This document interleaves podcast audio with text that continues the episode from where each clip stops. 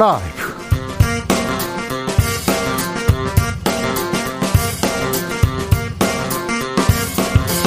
2022년 4월 4일 월요일입니다. 안녕하십니까. 주진우입니다. 윤석열 대통령 당선인이 한덕수 전 총리를 국무총리 후보자로 지명했습니다. 경제 안보의 적임자라고 했는데요. 노무현 정부 국무총리를 역임한 한 후보자. 민주당은 인사청문회에서 능력과 자질을 충분히 검증하겠다고 밝혔습니다. 윤석열 당선인이 한덕수 후보자를 지명한 이유 그리고 인사청문회 쟁점 정치적 원의 시점에서 들여다봅니다. 대선이 끝나고 윤석열 당선인의 시간 4주 용산 집무실 이전이 최고 화제였습니다. 청와대 인수위는 집무실 이전에 필요한 예비 비 중 일부 300억 원을 1차로 집행하겠다고 합의했는데요. 그런데 윤 당선인 측에서 300억 원 너무 부족하다 이런 목소리 나왔습니다. 이런 가운데 정경련은 용산시대 열면 GDP 수조 원 증가할 것이라는 보고서도 내놓았습니다. 용산시대 경제 효과 김은지 기자와 팩트체크 해보겠습니다. 지방선거가 50여일 앞으로 다가왔습니다. 송영길 전 대표의 서울시장 출사표에 대해서 민주당 내부 의견 분분합니다. 경기 대구 충북지사 선거판 점점 달아오르고 있습니다. 지방선거를 바라보는 여론과 민심 짚어보고요. 충북도지사 출마한 노영민 전 대통령 비서실장 만나보겠습니다. 나비처럼 날아 벌처럼 쏜다. 여기는 주진우 라이브입니다.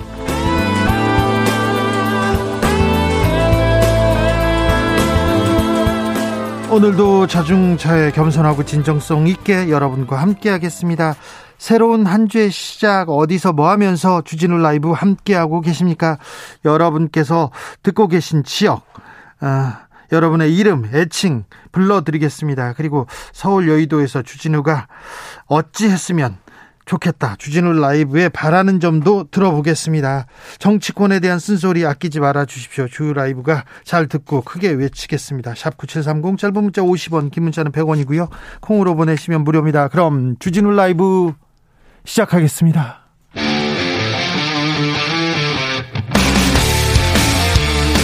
탐사보도 외길 인생 20년. 주 기자가 제일 싫어하는 것은? 세상에서 비리와 부리가 사라지는 그날까지 오늘도 흔들림 없이 주진우 라이브와 함께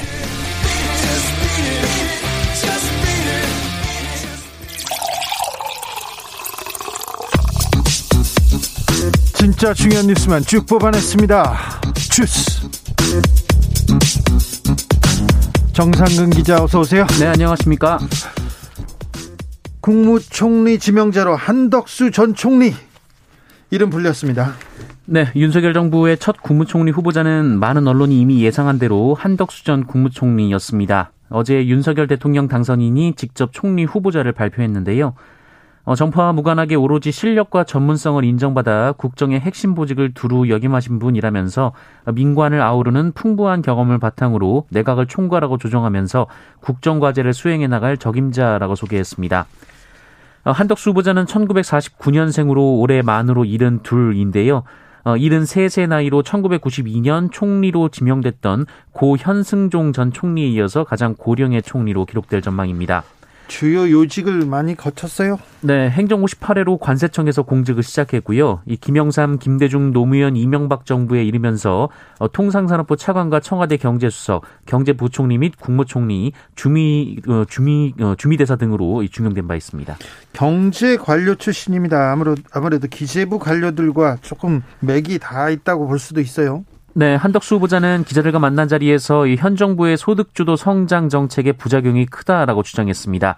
한덕수 후보자는 이 소득주도 성장은 최저임금을 급격하게 올린 것에서 상당한 문제가 발생했다면서 어, 기업이 급격히 소 올린 소득을 감당할 수 없으면 고용을 줄이는 식으로 대응할 수밖에 없다라고 주장했습니다.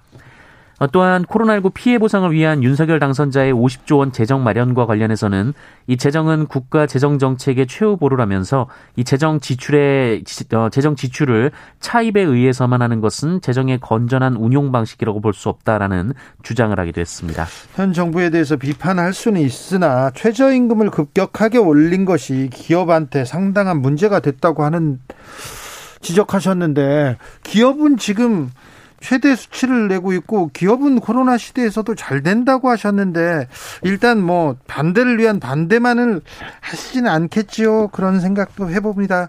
론스타 연루 의혹이 있습니다. 한 전 총리 네, 투기자본감시센터는 한덕수 후보자가 2002년 11월부터 8개월간 이 론스타의 국내 법률 대리인 이 법무법인 김앤장의 고문으로 재직하면서 어, 총 1억 5천여만 원을 받았다라고 밝혔고요. 어, 그러면서 론스타의 외환은행 불법 대, 불법 매각을 은폐한 책임자라고 주장하기도 했습니다. 네.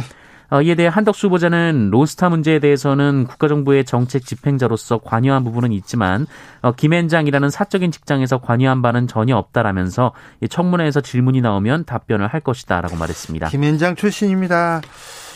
왜 이렇게 판사님들도 검사님들도 어, 김앤장의 그 법률 회사니까 가는데 거기까지는 또 이해하는데 우리 고급 공무원이라고 하지 않습니까? 고위직들이 왜 이렇게 많이 김앤장의 가는지 그 이유에 대해서 그리고 이번 윤석열 정부에서도 김현장 출신이 얼마나 중용되는지 지켜볼 또 관전 포인트이기도 합니다. 김현장이 음 가장 큰 로펌이기도 한데 가장 이상한 일에 많이 관여한 로펌이기도 합니다. 그 내용은 어, 방송에서 차차 하도록 하겠습니다. 어제가 4, 4.3 4.3, 4월 3일이었습니다. 윤석열 당선인 어제 제주 4.3 추념식에 참석했습니다. 네, 어, 윤석열 당선인은 어제 제주에서 열린 제74주년 4.3 추념식에 참석했습니다. 이 보수 정당의 대통령이나 당선인 자격으로는 처음으로 추념식에 참석을 했는데요. 어, 이 자리에서 윤석열 당선인은 무고한 희생자의 넋을 보듬겠다라고 약속했고요. 이 제주 4.3 평화공원이 담고 있는 평화와 인권의 가치가 어, 널리 퍼져나가 세계와 만날 수 있도록 새 정부도 노력하겠다라고 밝혔습니다. 네. 어, 김부겸 국무총리도 이날 추념식에 참석했는데요. 이 김부겸 총리는 올해부터 희생자와 유족에 대한 보상이 시작되고 추가 진상조사가 이루어진다라고 강조했습니다. 그런데 윤석열 당선인과 김부겸 총리 지각했습니까? 어, 행사장에 늦게 도착을 했던 것은 아닙니다. 어, 윤석열 당선인도 그렇고 김부겸 총리도 어, 모두 10시 전에 행사장에 도착한 상태였는데요.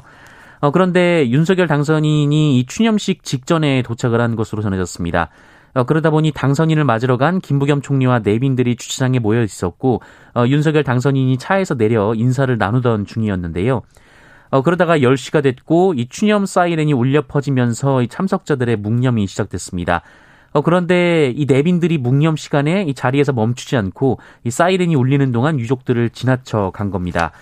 어, 윤석열 당선인과 김부겸 총리를 포함한 내빈들은 지정석에 다다르자 곧바로 고개를 숙였는데요. 어, 곧이어 추모 사이렌이 끝나면서 본 행사가 시작이 됐습니다. 어, 이것이 논란이 되자 김은혜 당선인 대변인은 이에 대해서 해명을 했는데요. 어, 행사장에 도착할 때 김부겸 총리와 유저가, 유가족 대표분들의 말씀을 들으며 입장했다라면서 행사 시작에 늦었던 것은 죄송한 일이지만 유가족 대표분들의 말씀을 듣는 것도 놓치지 말아야 할 일이다라고 말하기도 했습니다. 4월 3일 10시 제주는 모두 멈춰 섭니다. 1분간 추모의 묵념 시간을 갖는데요. 그 시간에 아, 당선인과 총리는 걸어 들어오셨군요. 아무튼 어그 굉장히 만약에 문재인 대통령이 지각했으면 어떤 기사가 나왔을까 이렇게 궁금하지 않습니까? 그래서 기사를 찾아봤는데 오늘 오치, 오전에 어 당선인 지각 관련된 기사가 없더라고요. 지각 변동 뭐 그런 어, 지각 회동 기사만 있고 지각 기사가 없어요. 봤더니 노컷뉴스 기사 제목이 지각한 내빈들 빈자리 이런 기사가 있었는데 묵념하는 참석자들로 기사가 바뀌었더라고요. 참 꼼꼼하다 그런 생각이 좀 들기도 했습니다. 음, 그렇군요. 네. 청와대와 당선인 측이 용산 이전 예비비 편성 합의했다는 보도 나왔습니다. 네, 어제 대통령 집무실에 용산 이전에 필요한 예비비 의결을 놓고 청와대와 윤석열 대통령 당선인 측이 접점을 찾았다라는 보도가 있었습니다. 네. 어, 안보 공백에 대한 우려의 목소리를 존중해서 당선인 측이 이 합동 참모부 이전에 필요한 118억 원을 제외한 이 300억 원대의 예산을 청와대가 편성해 줄 것을 요구했고 어, 이를 청와대가 받아들였다라는 보도였습니다. 그런데 당선인 측에서 조금 불만이 있나요? 300억 원에? 네, 국민일보의 보도가 오늘 나왔는데요. 그 윤석열 대통령 당선인 어, 당선인 측 핵심 관계자가 어, 국민일보에 이렇게 얘기를 했습니다. 어, 예비비 300억 원은 부족하다라면서 이전 비용으로 책정한 예비비 496억 원이 모두 확보돼야 어, 이전을 위한 준비가 차질 없이 진행될 수 있다라고 말했다는 겁니다. 네. 어, 특히 이 관계자는 청와대가 일부러 300억 원서를 흘리면서 집무실 이전을 계속 방해하고 있다라는 어, 취지의 주장을 했다고 하는데요.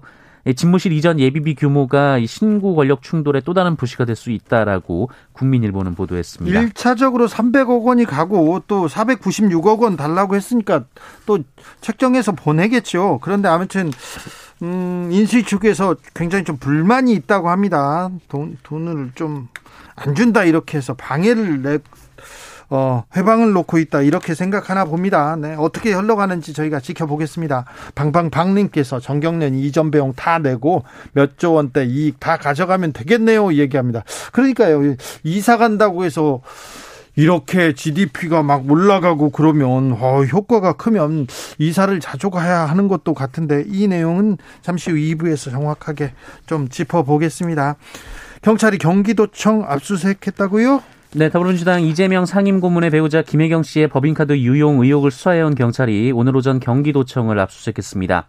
아, 경찰은 이번 압수수색을 통해서 이 김혜경 씨가 경기도 법인카드를 사적으로 유용했는지 여부를 포함해서 이 정당과 시민단체 등이 제기한 의혹 전반에 대한 사실관계를 확인할 방침이다라고 밝혔습니다. 네. 앞서 국민의힘은 지난해 12월 이재명 상임, 상임고문과 어, 김혜경 씨 그리고 이 전 총무과 별정집 5급 배모 씨 등이 3명을 직권남용과 국고 손실 등 혐의로 고발한 바 있습니다. 이 국민의힘은 김혜경 씨가 이재명 상임고문이 경기도지사로 근무하던 2018년부터 3년간 이 배모 씨를 수행비서로 두면서 이 배모 씨를 이용해 공무원을 사적 심부름에 동원했고 또 개인 음식값을 경기도 법인카드로 결제했다는 의혹 등을 주장한 바 있습니다. 경찰이 배모 씨에 대해서 출국 금지를 요청해 놓고 수사를 지금 속도 내고 있다고 하죠. 네, 앞으로 이 수사는 어떻게 흘러가는지도 저희가 자세히 아, 들여다보고 전해드리겠습니다. 송영길 전 민주당 대표 서울시장 출마 선언한다고 하는데 내부 민주당 내부의 반발 만만치 않습니다. 네, 김민성 민주당 의원은 오늘 오전 기자회견을 열고 이 송영길 전 대표를 향해서 이 동일 지역구 연속 4선 출마 금지 약속을 선도하고 이 차기 총선 불출마를 선언하며 촉발한 86 용태론에 대한 대국민 설명과 양해가 필요하다라며 이 하산 신호를 내린 기수가 갑자기 나 홀로 등산을 선언했다라고 비판했습니다. 이 서울시장 출마를 고심 중인 박주민 민주당 의원은 이 송영길 전 대표 출마에 대해서 어, 상당히 많은 의원들이 반대하는 것 같다라고 말했고요. 또 이재명 상임 고문의 지원설도 어, 사실이 아니다라고 주장하기도 했습니다. 또 우상호 민주당 의원도 TBS 라디오 인터뷰에서 어, 유력한 전 당대표가 경선하자고 버티고 있는데 바깥에 참신한 분이 어떻게 들어오나라고 말했고요. 이낙연 전 대표도 한참 후배와 경선을 하겠는가라고 주장하기도 했습니다. 이낙연 전 대표도 후배하고 경선하면 안 되나요? 그리고 상당히 많은 반발이 있는데 이 부분은 경선에서 풀어질 텐데 이렇게 전략으로 공천하거나 그러진 않을 텐데 민주당에서 서울시장을 어떻게 결정하는지 주요 이번 지방선거의 관전 포인트입니다. 코로나 확진자 좀 줄었습니다. 네, 오늘 코로나19 신규 확진자 수는 12만 7,190명으로 어제보다 10만 명 이상 줄었습니다. 어, 주말 검사 건수 감소 영향으로는 보이지만 이 지난주 월요일과 비교해봐도 6만여 명 가까이 줄어서 감소세에 접어든 것으로 보입니다. 어, 위중증 환자는 1,108명이었고요. 사망자는 218명이었는데요. 어, 정부는 위중증 환자나 사망자의 규모도 감소하는 경향이 나타나고 있다면서 금주 또는 다음 주부터 꺾이기 시작할 것이다라고 보고 있습니다. 12만 명대 40여일 만에 최소라고 합니다. 너무 많이 나왔어요, 그동안. 지금 일본이 하루에 4만 7천 명대이기 때문에 일단은 일본 수준까지는 줄이고 더 줄여야 될 것 같습니다. 다른 나라에선 새로운 변이가 등장해서 긴장감이 돌고 있는데, 아, 이건 어떻게든 좀 막아야 될 텐데, 걱정입니다. 공군 훈련기 조종사들의 연결식 오늘 엄수됐습니다. 네, 이 지난주 금요일 경남 사천에 있는 공군 제3 훈련 비행단에서 이륙한 KT-1 훈련기 두 대가 공중에서 추돌한 사건이 있었습니다. 어, 이 사고로 훈련기 안에 조종사 4명이 모두 숨졌는데요. 어, 이들에 대한 연결식이 오늘 오전 열렸습니다. 이 부대 내 안창남 문화회관에서 열린 연결식에는 박인호 공군 참모총장, 어, 고인의 유족, 동료 조종사, 동기생, 부대원 등이 참석한 가운데 부대장으로 엄수가 됐습니다. 어, 순직한 이장희 교수와 전용한 교수는 공군 베테랑 조종사 출신으로 이 전역 후에도 후배 조종사 양성을 위해 어, 최선을 다했다고 공군은 소개했고요. 또 순직한 정종혁 대위와 차재영 대위는 어, 지난해 공사 69기로 임관했으며 이바 임무를 헌신적으로 수행해왔다고 군은 밝혔습니다. 북한이 서욱 국방부 장관에 대한 비판 발언 쏟아내고 있어요. 네, 지난 1월 서욱 국방부 장관은 미사일 전략 사령부 개편식에서 이 북한의 미사일 발사 징후가 명확할 경우 발사 원점과 지휘, 지원 시설을 정밀 타격할 수 있는 능력과 태세를 갖추고 있다. 어, 이런 입장을 밝힌 바 있습니다. 네. 어, 그러자 북한이 거친 비난 담화를 계속 쏟아내고 있는데요. 어, 특히 북한의 실세 중 한 명으로 꼽히며 이 김정은 북한 국무위원장의 동생인 어, 김여정 노동당 부부장도 어제 개인 명의 담화를 통해서 어, 남조선은 국방부 장관이라는 자가 함부로 내뱉은 망언 때문에 심각한 위협에 직면하게 될 수도 있다라는 입장을 밝혔습니다. 협박이네요. 네, 또 김정은 국무위원장의 의중을 담았다는 듯이 위임에 따라 엄중히 경고한다라고 얘기를 했고요. 또 참변을 피하려거든 자숙해야 한다라고도 말했고 어, 서욱 장관을 뭐 대결광 어, 그리고 심지어 쓰레기라는 식의 거친 표현도 쓰기도 했습니다. 어, 그리고 북한 군 서열 1위인 이 박정천 노동당 비서도 군사 대응을 경고하는 담화를 냈고요. 어, 이 담화들을 공식 매체를 통해 보도까지 했는데요. 예, 북한의 이런 협박이 말에 그치지 않고 또 행동으로 이어질 수 있다는 우려가 나오고 있습니다. 자, 김여정 이 직접 얘기를 하기 시작했고 그리고 또 뭐 위임이라고 얘기하고 또 주변에서도 또 얘기를 하기 시작한 거면 북한에서 좀 도발 징후가 보인다고 이렇게 생각하셔야 될 것 같습니다. 4월에 핵실험설도 있고요. ICBM도 또 쏠 수도 있다고 말하는 전문가들이 많습니다. 아, 북한의 도발이 한반도에, 한반도에 또 찬, 찬물을 끼얹지는 말아야 될 텐데. 아무튼, 뭐, 잘 준비하고 있고, 잘 준비하고, 이게 대결로 가고, 이렇게, 어, 더 거친 발언, 비방으로 가고, 그러지 말아야 되는데, 아, 올 봄은 또 어떨지. 네, 좀 걱정이 됩니다. 네. 인수위에서 이 문제에 대해서 조금 더 많은 고민이 필요한 것 같습니다. 그런 얘기가 좀 안 들려서 걱정이 돼서 그렇습니다. 음, 혼수 상태에 빠진 환자의 휴대전화로 수백만 원을 결제한 20대가 있어요.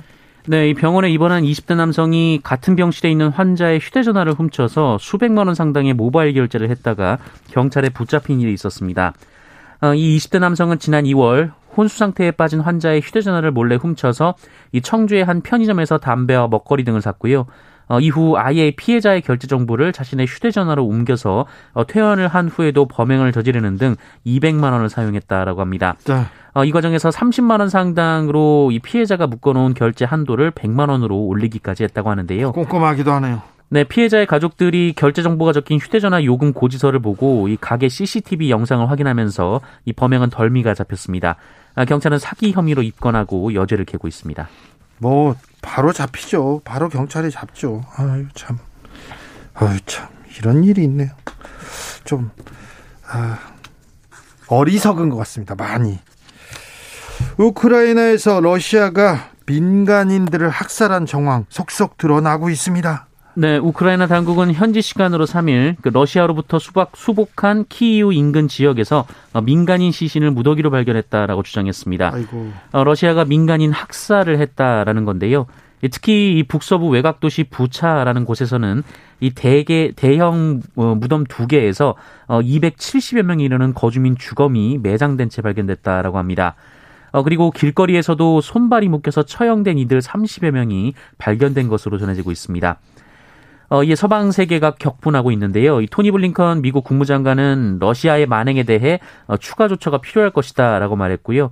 예, 러시아산 에너지 수입 금지에 소극적이었던 독일도 어, 푸틴과 그 지지자들은 학살의 결과를 체감하게 될 것이다라며 강경한 입장을 밝혔습니다.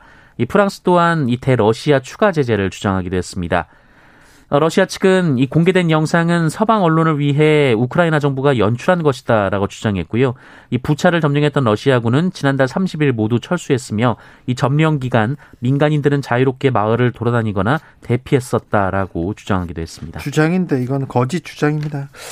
어, 키우 일부가 이렇게 다시 러, 우크라이나 아, 군인들한테 이렇게 수복이 됐는데 거기에 있는 할머니 한 분이 100세에 가까운 할머니 한 분이 히틀러도 겪어봤고 스탈린도 겪어봤는데 푸틴이 가장 나쁜 악당이라고 얘기를 하는 게 또 기억에 남습니다. 주스 정상근 기자 함께했습니다. 감사합니다. 고맙습니다. 8049님께서 청주 오창에서 저녁 준비하면서요 언제나처럼 함께합니다.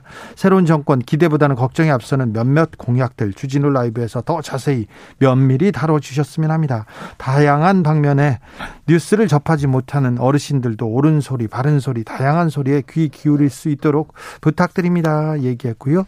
숲사이 파란 하늘님께서 주 기자님께서 거취를 표명하시기 전에 단 1분이라도 애청하려고 귀 쫑긋하고 경청합니다. 아유, 저는 어디 안 갑니다. 걱정하지 마세요. 네. 전 잘 있습니다. 네. 걱정하지 마세요. 네. 걱정하지 마세요를 두 번이나 얘기한다는 건 걱정된다는 말이 아니라는 거예요, 진짜로. 교통정보센터 다녀오겠습니다. 이현 씨.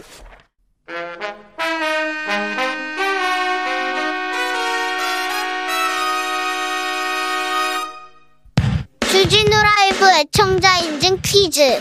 슈라를 처음부터 끝까지 잘 듣기만 하면 선물이 팡팡. 여러분이 주라를 얼마나 사랑하는지 확인해 보기 위해 애청자 인증 퀴즈를 준비해 보았습니다. 지난 방송 중 한 부분을 짧게 들려드릴 텐데요. 잘 듣고 뻐꾸기 소리에 가려진 단어를 맞춰주시면 됩니다. 그럼 문제 드릴게요. 2022년 4월 1일 금요일 기자들의 수다 코너입니다.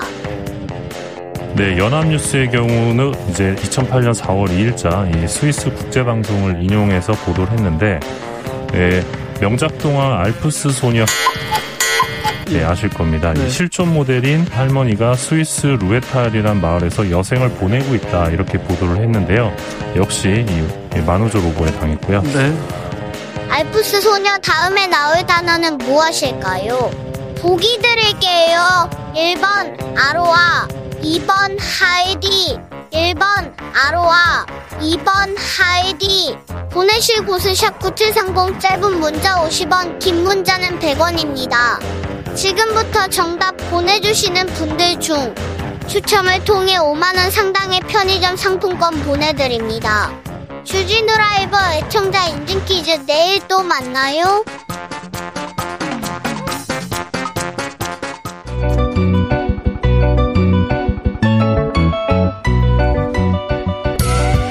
한층 날카롭다 한결 정확하다 한편 세심하다 밖에서 보는 내밀한 분석 정치적 원의 시점 오늘의 정치권 상황 원외에서 더 정확하게 분석해 드립니다 최민희 전 더불어민주당 의원 어서 오세요 예, 안녕하세요. 불굴의 희망 최민희입니다. 김용남 전 자유한국당 의원 네, 안녕하세요. 호기심 천국 김용남입니다. 뭐가 요새는 이렇게 호기심이 생깁니까 어, 그동안은 제가 이제 금융이나 이쪽에 책도 보고 했는데? 예.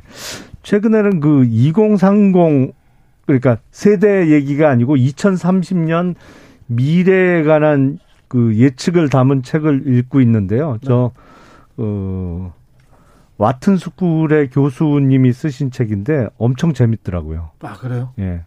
알겠습니다 보면 우리가 나아가야 될 방향이 나와요. 나아가야 할 방향이요 예. 윤석열 인수위는 지금 나가야 할 방향으로 잘 가고 있습니까 그렇게 믿고 있습니다. 믿고 있어요? 네. 아, 믿, 그럼 믿고 싶은 거잖아요. 네, 알겠어요. 아, 믿고 있어요. 네. 자, 새 정부의 초대 국무총리 후보자 한덕수 전 총리가 지명됐습니다. 네. 어찌 보셨습니까? 뭐 저 길만 긴 말을 보탤 게 없고 올드보이의 귀환, 음. 귀환. 그리고 결국은 모피아로 가나 네. 이런 자괴감이 좀 듭니다. 네. 김영남 의원님. 가장 무난한 인사 같아요. 그러니까 어, 어떤 경험치나 어, 그동안 검증된 능력 플러스 국회 표결 통과 가능성까지 염두에 뒀을 때 가장 무난한 인사라고 생각이 됩니다. 민주당에서 무턱대고 반대만 하기도 또 어려워요. 그러니까 지금 상황은 한덕수 전 총리이기 때문에 반대하기가 어려운 것이 아니고 모든 후보에 대해서 반대하기가 어렵습니다. 그래서 저는 제가 이런 얘기를 한번 드린 것 같은데 이렇게 되면 한덕수 총리가 책임 총리를 하겠다고 하는데 이분은 색깔이 없는 분이잖아요. 네. 네, 그리고 윤, 윤석열 정부의 초대 총리가 한덕수다. 이거는 그냥 이도저도 아닌 느낌을 주잖아요. 정, 그래서 정치적으로 뭔가를 풀어내고 이렇게 네. 좀 판단, 정부적 판단을 할 수 있는 그런 위치에서 그런 경험이 보이지는 않습니다. 않습니다. 그냥 순응하는 관료형이기 때문에 이거는 한 가지 아쉬움과 한 가지 걱정을 낳습니다. 네. 한 가지 아쉬움은 윤석열 당선인이 본인이 가지고 있는 국정 철학을 실천할 총리를 기용해도 저는 민주당은 결점이 없으면 반대 못한다고 생각하거든요. 그래서 아쉽다. 인재는 아니다. 이거 하나고 다른 하나는 이렇게 될 경우 사실 한덕수 전 총리가 뭐 뚜렷하게 뭐를 했다가 없어요. 다만 재경부 모피 재경부 마피아의 일원이다 정도이거든요. 예, 그렇기 때문에 어 그- 이렇게 되면 제3의 기관 어딘가에서 국정을 총괄하지 않을까 하는 우려가 생깁니다. 이거 왜 생기냐면 윤석열 당선인이 늘 그 정부 구상을 할때 어, 청와대 비서실을 축소시키고 그래서 민정수석도 폐지하고 뭐도 폐지하고 이런 얘기를 하면서 한 얘기가 민간위원회를 중심으로 구성하겠다. 민간위원회가 의제 세팅을 하도록 하겠다. 이런 얘기를 했었거든요. 그래서 어, 김한길 전 대표가 맡고 있는 국민통합위원회라든지 네. 김병준 어, 전 위원장의 거치가 주목을 받았습니다. 그래서 그 이 두 가지 한 가지 걱정과 한 가지 안타까움 예, 말씀드립니다. 그 일단 내각의 성격이 실용적 내각으로 구성될 것 같아요. 그러니까 어떤 지금 문재인 정부의 특히 장관 인사의 특성은 정치인들이 엄청 입각해 있잖아요. 네. 이게 뭐 행안부 장관부터 법무부 장관 뭐 많잖아요. 지금 네. 그 교육부 장관 포함해서 그 현역 국회의원 정치인의 입각이 제 기억으로 아마 가장 많은 정부라고 판단이 돼요. 문재인 정부가. 근데 물론 윤석열 정부에서도 현역 정치인의 입각은 있을 겁니다. 지금 하마평에도 몇몇 오르내리고 있고요. 근데 전체적인 내각의 성격은 관료형 내지는 실용 내각으로 구성될 가능성이 높아요. 그리고 책임 총리제뿐만 아니라 지금 장관이 자기하고 같이 일할 차관을 추천하면 어 거의 그 차관 추천을 인정해 주는 책임 장관제도 하겠다는 거 아닙니까? 한덕수 총리 지명자한테 장관 인선권도 넘겨줬다 이런 보도가 나옵니다. 장재원 비서실장은 네. 어, 총리랑 임명될 총리랑 내각 구성을 이렇게 3시간 이상 논의한 적은 역대 정권에서 없었다 이렇게 큰 소리를 치고 있는데 그건 그럼- 아니죠. 그건 아닙니다. 노무현 정부 때 노무현 대통령은 이해찬 총리한테 사실은 인사위원회까지 맡긴 적이 있어요. 막 그래 예, 그렇죠. 예. 그래서 어, 대한민국 역사상 책임 총리에 가장 걸맞은 사람은 이해찬 대표밖에 없는데요. 지금 그 장재원 비서실장이 얘기하는 거는 사실 무슨 뜻인지 모르겠습니다. 그러니까 역대 정부에서 가장 힘센 총리가 이해찬 당시 노무현 정부 때 총리라는 건 저도 인정해요. 뭐 워낙 셌으니까 그때는. 아 근데 그게 책임 총리제의 정말 그 모범적인 케이스냐? 저는 그렇게는 생각을 안 해요. 왜요? 왜 지금 모범이 나오죠? 지금 제가 말씀드린 건 역대 정부의 책임 총리가 없었다. 이 말에 대해서 뭐 예를 들면 그 3시간 동안 인사에 관해서 얘기한 적이 없었다. 그게 아님을 제가 말씀드린 것 뿐이고요. 아니. 얘기야 뭐 더 그 전에 오래 하는 분이 있었을 수 있겠죠. 근데 아니, 그러니까 이해찬 총리 때는 워낙 파격적인 인사가 많았기 때문에 그게 표현을 잘하면 파격적이라고 볼 수 있습니다만 과연 중앙부처의 수장으로서의 장관으로서 어떤 능력이나 어, 이 자질이 검증된 인사였느냐 그 부분에 대해서는 조금 의문이 많이 저기요. 들기 때문에 제가 지금 잠깐만 예. 끊고 말씀드리면 어 사실 저는 굉장히 긍정적으로 참여정부 음. 내각을 평가합니다. 왜냐하면 당시에 그 강금실 그리고 이창동 등등 음, 그리고 유시민 장관까지 어, 걸출한 인물들이 많았다고 생각합니다만 발등에 불부터 끄세요. 아니, 그러니까 옛날 일 그건 뭐- 평가할 지금 역사 예. 논할 자리가 아니 아니기 그거는 때문에. 뭐 각자 시각에 따라서 아니, 그러니까 지금 발등에 적절한 불 인사였느냐? 끄시라고요. 잠깐만요. 네. 그 경력이나 이런 게 모자람에도 불구하고 진영을 위한 인사였느냐 그건 뭐 시각의 차이일 수 있죠. 근데 어 실제로 한덕수 총리 지명자와 장시간에 걸쳐서 내각의 어떤 구성 방안에 대해서 이야기한 것은 사실이기 때문에 거기서 네. 아, 장관에 대해서 차관의 추천권도 인정해 주는 게 역대 정부에서 거의 그런 적이 없었거든요. 해보면 차관 알죠, 인사를. 예. 장관이 추천한 적이 없잖아요. 예, 사실상 언행일치가 청와대에서 되는지 다 네. 했었죠. 예, 언행일치가. 되는지 지켜보겠습니다. 지켜보시죠. 1053님께서 요즘 청문회가 너무 어려워서 현역 의원 아니면 통과하기 어려워 보이던데요. 청문회 제도를 좀 바꾸는 건 어려울까요? 지금 당장 바꾸기는 좀 어려울 것 같습니다. 시간이 촉박해가지고요. 항상 이게 여당 측에서는 그 개인적인 사안에 대한 것과 업무 자질과 능력에 대한 청문회를 구별해서 네, 어, 개인 신상에 대한 것은 비공개로 진행을 하고 네. 그 외에 업무 능력 여부는 공개로 청문회를 지장하, 주, 어, 진행하자. 이게 항상 여당 측 주장이죠. 네. 그러니까- 문재인 대통령도 이 부분에 대해서 문제 제기하셨어요. 예. 그러니까 근데 민주당이 이제 곧 야당이 되기 때문에 민주당에서 그 방안은 이제는 반대하겠죠. 아니 국민의힘이 야당으로서는. 하시지 그러셨어요. 네? 국민의힘이 지난번에 하시지 그렇게 흔들기만 하시더니 이제 와서 처지가 바뀌니까 역지사지 되니까 또 입장이 바뀌신 그러니까 건데 그건 항상 저는 보면 여당 쪽 주장이라니까요. 그러니까 그게 저는 누가 여당 어느 쪽이 여당이었든 근데 네 저는 이원화하는 거에 찬성합니다. 네. 그래서 개인적인 검증은 비공개로 하고 그리고 어, 정책 검증을 공개적으로 하는 부분에 대해서 찬성합니다. 네. 근데 문재인 대통령께서는 뭐 인사청문 보고서 채택 안 된 장관을 제 기억으로 한 20명도 훨씬 넘게 임명 강행을 하셔서 사실은 인사청문회 무용론이 제기가 됐었죠. 아, 근데 이건요, 국민의힘이 너무 흔들고, 적격자도 부적격이라고 몰고, 그 흔들기를 얼마나 했느냐를 음. 반증하는 것이기도 하죠. 이번에 네. 이제 민주당이 야당 됐으니까 어떻게 하시는지 두고 보죠. 뭐. 볼까요? 네, 그거 예, 관전 포인트입니다. 예, 민주당은 팩트에 기반해서 잘 하시기 바랍니다. 자, 윤, 윤석열 당선인 용산시대 오늘 예비비가 300억 원, 300억 원 먼저 지급하겠다고 서로 합의를 했나 봐요. 그런데 이 돈이 부족합니까? 모르죠. 총 비용으로는 부족하겠죠. 아니, 그러니까 처음에 인수위에서 뽑은 금액도 490. 498억 원이었으니까 496. 6이었나요? 네. 뭐 그런데 그 금액보단 작죠. 1차 예비비니까 300억 원 가고 또 가져가면 그럴 수 되지 있죠. 않습니까? 예비비니까요. 그건 뭐 어, 국회의회에서 승인이 이루어지면 더 지출할 수 있는 그렇죠. 거예요. 근데 왜 이렇게 불만이죠? 인수위 측에서 계속 불만을 제시하고 있- 제기하고 있다는데요.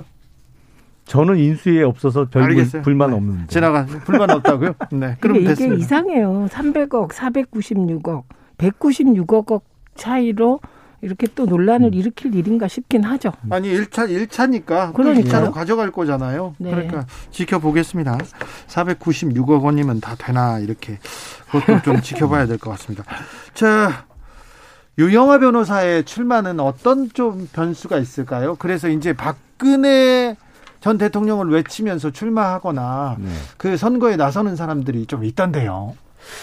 그러니까 유영아 변호사가 대구시장에 출마하면서 선거 구도상 졸지에 김재원 전 의원이 친박이 아닌 것처럼 비춰지게 생겼어요. 아 그래요? 그분이 친박 중에 친박 아니 아니었나요? 그러니까요. 뭐 어, 박근혜 정부 시절에 청와대 정무수석도 했고 그 전에 박근혜 대통령 집안과도 굉장히 또 뭐 가까웠죠. 아니 그러니까 근데 당연히 그래서 홍준표 의원과 김재원 전 의원이 소위 얘기하자면 뭐 친박 비박 이 구도로 대구시장 경선이 철- 치러질 거로 예상을 했는데 그 유영아 변호사가 선거를 출마하면서 그건 뭐 친박도 아니고 찐박이잖아요. 그렇죠. 이제 진박에서 더 더 넘어갔죠. 그러니까요. 찐박 좋네요. 예. 네.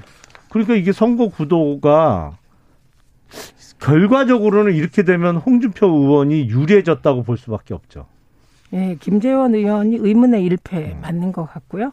그다음에 의문의 1승 홍준표 어, 의원 맞는 것 같습니다. 그런데 저는 기준을 세워야 한다고 생각합니다.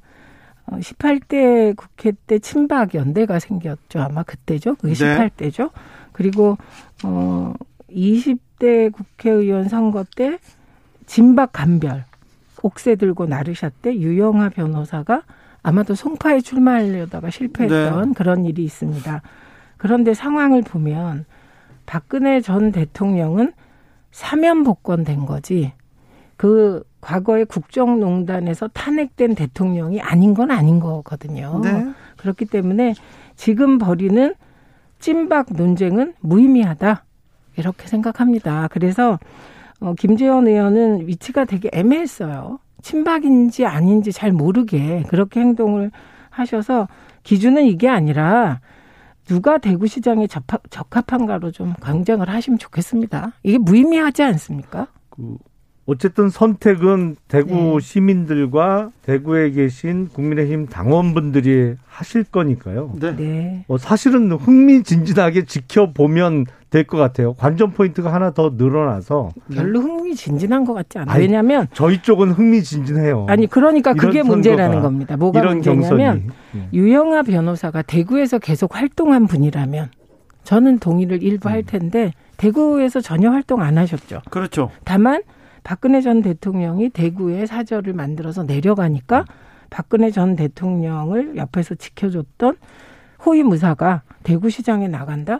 대구시가 사유물은 아니지 않습니까? 그래서 저는 이 부분은 크게 그렇게 관전 포인트가 될까 싶은데요. 한번 지켜보죠, 이것도.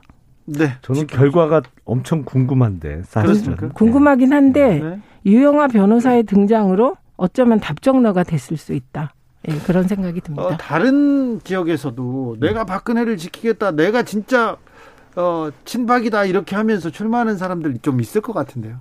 근데 그게 거의 안 통해요. 그런가요? 예, 왜냐하면 지금 최근 5년 동안 박근혜 전 대통령하고 그 의사소통이 되고 또 면회가 허용됐던 사람은 유영아 변호사밖에 없거든요. 네. 그러니까 다른 사람들이 내가 뭐 어떻다 그걸 사람들이 인정해 주나요? 알겠습니다. 예. 민주당으로 가보겠습니다. 민주당 서울시장 후보는 누가 되는 겁니까? 어떻게 돼가고 있습니까? 이건 뭐 공- 당원과 지지자들의 뜻에 따라 결정될 겁니다. 왜냐하면 민주당의 경선 룰이 5대 5거든요. 네. 당원과 여론조사 네. 5대 5고 그 누구도 국민의 뜻을 거스를 수는 없다. 이 원칙은 흔들리지 않습니까? 네, 저는 경선해야 된다고 생각합니다. 그래요? 힘들수록 원칙대로 가야 합니다. 네. 정봉주 전 의원도 서울시장 출마 얘기가 있던데 그러니까 그런가요? 경선해야죠. 예, 예. 예, 잘 모르겠습니다. 근데 음, 그렇게 출마하겠다는 의사를 가진 사람이 여럿일수록 네. 예, 원칙에 따라 경선하면 경선해야죠. 될것 같고 그 경선 룰에 여론조사에서 어떤 후보가 20%인가 25%를 더 얻어서 앞서가면 네. 그게 단수 공천입니다. 그러니까 전략 공천이 아니라 단수 공천 할 수 있거든요. 네. 그러니까 그런 모든 걸 포함한 원칙대로 해야 한다. 그렇죠. 원칙대로 봅니다. 가야죠. 원칙을 네. 원칙을 허무는 허물기 시작하면 그때부터 이제 큰 잡음이 시작되지 않습니까? 아, 그럼요. 반발. 저희가 저희 당이 4년 전 지방선거 때 네. 그 원칙을 지키지 않고 예. 공천이 아니고 거의 사천식으로 진행되다가 폭망했잖아요. 네. 지방선거. 이번에는 다 시스템 공천을 하겠죠? 아 이번엔 그렇게 될 겁니다. 이번에는 그 원칙을 흔들 수 없을 거예요. 네. 예. 경기도에서는 어, 안민석 의원과 김동연 후보 간에 조금 어, 룰을 두고 좀, 좀 갈등이 있- 있어 보이기도 합니다. 근데 아직까지는 그 당원 50%를 바꿀 수 있겠습니까? 네. 네. 그래서 어, 민주당이 시스템 공천을 하겠다라고 한 것은 현재 당원 당규 상의 경선 룰을 선거를 앞두고 바꾸지 않겠다는 의미거든요. 네. 그래서 이거는 원칙대로 가는 것이 맞다. 제가 네, 만약에 봅니다. 민주당 권리 당원이라면 네. 그리고 오래된 민주당의 지지자라면 김동연 후보가 조금 얄미울 것 같아요. 왜요? 왜냐하면 그 이재명 후보와 대선 전에 합당할 때 김동연 후보의 여론조사 최고 지지율이 0.5%였거든요. 아, 예. 예, 0.5% 그것도 뭐 맥시멈 나왔을 때가 그 정도였던 것 같은데 그걸 갖고 들어오면서 어쨌든 대선 전에 급하니까 일주일 정도 앞두고 3월 1일 날 그 단일화를 했어요. 근데 막상 대선은 이재명 후보가 졌잖아요. 근데 그렇게 0.5% 들똥말똥한 지지를 갖고 들어와서 대선은 결과적으로 또 실패를 했는데 가장 큰 광역단체인 경기도지사의 민주당 후보가 되겠다고 그 하면서 또 룰에 대해서 이건 불공정하다 이런 언급을 하니까 당원 입장에서는 좀 열받을 것 같은데요. 우선 김동연 전 대표가 물결 대, 지금 현재도 대표인가요? 네, 김동연 새로운 대, 물결. 예, 예, 새로운 물결 대표가 경선을 하겠다 이렇게 입장 표명을 한 건 대단히 고무적인 행동이라고 근데 보고요. 불공정하다. 예, 뭐 그런데 하지만 뭐 따르라면 따르겠다 그런 네, 취지잖아요. 네, 그러니까 응. 그런데 권리당원은 조직표고 본인은 조직이 하나도 없다. 그러니까 불공정하다라고 얘기한 건데 바꾸자라고 얘기하지 않는 한 그 정도는 뭐 그냥 얘기로 봐야 되고 만약에 7873님 35년 민주당원인데 김동연 얄밉지 않다 이렇게 예, 마무리를 그 다음에 해주시죠. 또 하나는 저는 오히려 유승민 후 유승민 예비 후보가 네. 그 국민의힘 당원 입장에선 좀, 좀 낯설 것 같습니다. 왜냐하면 유승민 예비 후보는 대구에서 쭉 국회의원 대구 하지. 않았습니까? 네. 그리고 대구의 정치인인데 갑자기 경기도지사 나가겠다고 한 이 부분이 오히려 좀 뜬금포에 가깝다고 보고 그래서 저는 유영아 변호사까지 대구시장을 나오니 이게 판이 좀 이상한데 오히려 유승민 예비 후보는 대구시장에 출마하는 게 맞았죠. 대구에서 승부하는 게 그리고 이게 대구에서 조금 대구를 피한 느낌, 도망쳐온 느낌 이런 느낌을 줄 수도 있기 때문에 오히려 그게 뜬금포 같습니다. 근데 저는 이렇게 생각합니다. 경기도는 대한민국 전체 인구의 4분의 1이 넘는 주민들이 거주하고 있는 전국 최대 규모의 광역단체예요. 예. 거기다 대고 지역색, 지역 연고가 어디냐 이걸 언급하는 거는 저는 부적절하다고 연고 아니고? 생각해요. 마치 송영길 전 대표가 인천에서 5선을 하고 인천에서 시장도 했는데 막판에 서울시장 출마를 선언했잖아요. 그렇지만 그렇게 따지면 서울하고 무슨 정치적 연고가 있어요. 제가 그 얘기 하지만 아니고요. 서울하고 경기 정도 규모의 그 광역 단체는 대한민국의 축소판이기 때문에 거기다 대고 여기 지역적 연고도 없는데 왜 여기 출마해서 그거는 좀 부적절해 아닙니다. 보여요. 그 지역 연고라고 음. 표현하시면 곤란해요. 제가 얘기하는 건 지금 유승민 예비 후보가 넘어야 될 산은 배반자 프레임입니다. 박근혜를 배반했다. 이게 이상하게 박근혜를 감옥에 넣은 윤석열 전 후보한테는 해당이 안 되고 유승민 전 후보에게만 배신자 프레임을 씌운단 말이죠. 이거를 극복하는 방식이 경기도는 아니다. 그러니까 저는 오히려 2014년 원내대표 연설 때 따뜻한 복지, 따뜻한 보수, 정의로운 보수, 중부담 중복지 이걸 주장한 유승민 대표가 너무 크게 보였기 때문에 네. 그런 분이 한 선택이 안타깝다 이런 취지입니다. 연고 문제가 아니고요. 그래서 그 유승민 전 후보가 만약에 배신자 프레임을 벗을 수 있다면 그럼 저는 가장 강력한 차기 보수 쪽 대권 후보라고 봅니다. 알겠습니다. 그래서 안타깝다 이런 말씀입니다. 박근혜의 못 이룬 꿈, 못다 이룬 꿈 이루겠다 이렇게 하면서 경기지사에 출마 선언한 강용석 변호사가 있습니다. 현재는 무소속인데 국민의힘에 입당하기 위해서 오늘 입당 원서도 제출했다는데 어떤 영향을 미칠까요? 일단은 그 입당인지 복당인지 조금 헷갈리는데 왜냐하면 네. 그 한나라당 시절에는 그 당적이 있었기 네, 때문에 의원이었죠. 예. 그 어쨌든 그 국민의힘 입당 내지는 복당이 되면 뭐 그때부터 얘기가 진행되겠죠. 근데 아직은 그게 이루어지지 않고 있어서 뭐 국민의힘 그 경선에 참여할 수 있을지 네. 그잘 모르겠습니다. 강용석 변호사 예. 어, 굳이 분류, 분류하자면 친이계로 이렇게 볼 수 있는데 18대 국회의원 네. 할땐 그랬죠. 그렇죠. 예. 그렇지 않습니까? 예. 그래서 좀 들어올 수는 있지 않을까요? 지금 친이 세상이라면서요. 그건 또 완전히 another story 같은데요. 아니 그러니까 어 글쎄 그게 어떻게 정확하게 지금 서울시당에서 복당 여부를 결정하는 사안이 아닌 것으로 제가 보여요. 네. 이제 중앙당에서 복당 내지는 입당 여부를 그 결정해야 되거든요. 네. 그러니까 어, 중앙당의 당 대표나 최고위원들 회의에 아마 안건으로 올라갈 것 같아요. 통과 여부는 이제 지켜봐야겠죠. 예. 네. 아무튼 음, 지방선거의 가장 큰 변수가 지금 윤석열 당선인. 그렇죠. 그리고 윤심. 네, 윤심이 어디로 가느냐. 그리고 윤이 어떤 사람들을 임명하느냐에 따라서 이번 중앙 지, 지방선거에 가장 큰 변수가 거기서 나올 가능성이 커요. 맞습니다. 아니 공천은 전혀 그 영향을 안 받을 거고요. 아, 그래요? 공천은 정말 룰대로 갈 수밖에 없는 상황이기 때문에. 아이 의원님 지금껏 다 룰대로 원칙대로 시스템대로 한다고 해놓고 다 그렇게 했지 않습니까? 아니 요번엔 그거 안 될 거예요. 요번에는 근데- 특히 단체장 공천을 전략 공천으로 이렇게 내려 소위 내려 찍는 공천은 못 할 겁니다. 근데 본선에 있어서 가장 큰 요인은 뭐냐? 역시 5월 10일 날 취임해서 새 정부를 시작할 때 네. 윤석열 당시 이제 6월 1일 지방선거 기준으로는 윤석열 대통령이죠. 예. 윤석열 대통령과 윤석열 정부가 초반에 어떤 모습을 국민 국민들께 보여드리느냐 그게 가장 큰 지방선거 본선거 결과의 변수죠. 맞습니다. 우선 첫째는 대통령과 영부인이 어디 살 건가 네. 이에 따라 많이 달라질 것 같고요. 네.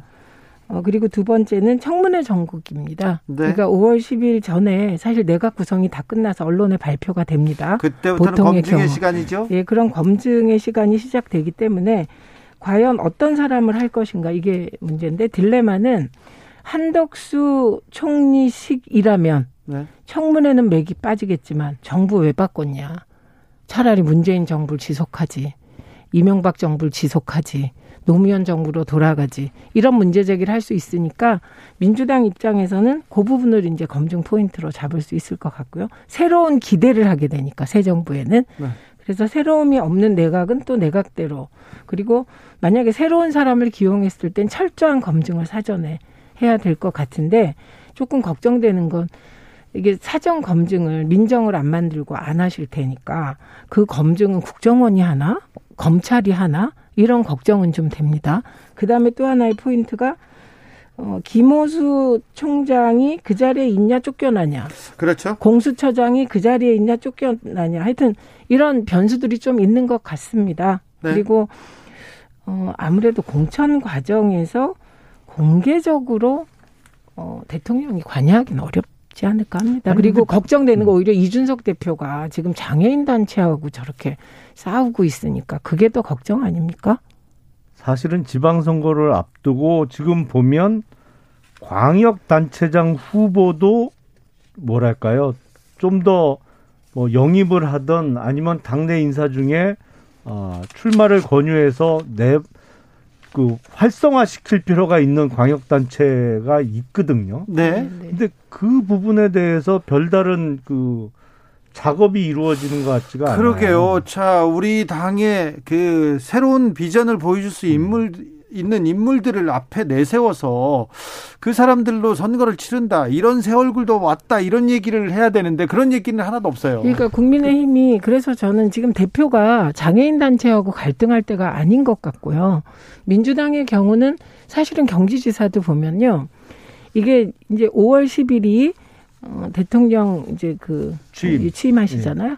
그게 가장 큰 위기 요인이죠. 민주당은 허니문 기간에 본격 진입하니까. 네. 그런데 경기도지사도 후보군을 보면 후보군이 쟁쟁해요. 김동연 전 부총리도 사실은 나름 자기 가치를 갖고 있고 안민석 의원도 그렇고 오선? 네 조정식 의원도 오선? 나름 자기 색깔이 있는 사람들이 있긴 합니다. 그리고 서울시장 선거도 물밑에서 여러 후보뿐만 아니라 사실은 송영길 전 대표나 이낙연 전 대표도 일부에서 강력하게 밀더라고요. 그렇죠. 거기에 박주민 의원 그리고 특히 김진애 의원 같은 경우는 사실 컨텐츠는 단단하죠. 그래서 이런 라인업에 오세훈 시장 혼자 있는 것이잖아요. 서울시가.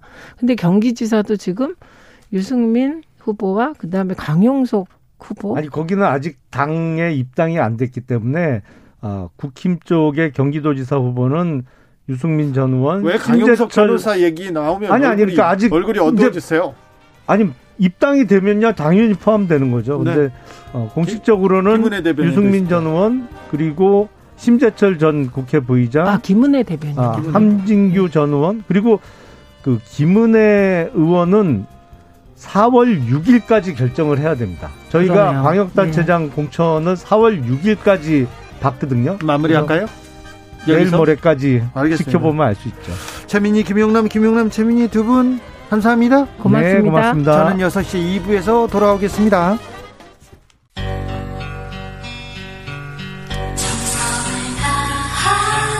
정성을 다하는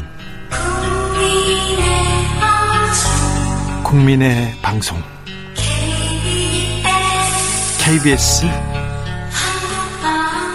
주진우 라이브 그냥 그렇다고요. To the Batmobile. Wave of super energy. 주기자의 1분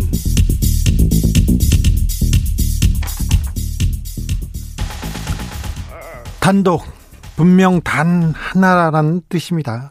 단 하나.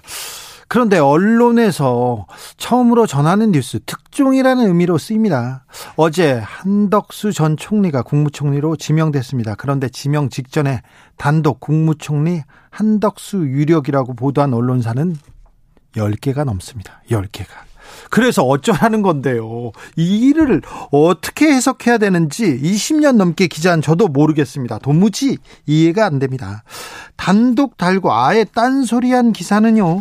단독 새 정부 총리의 김부겸 유임 검토 조선일보. 단독 DJ계 총리론 부상 김한길 박주선 거론 서울경제.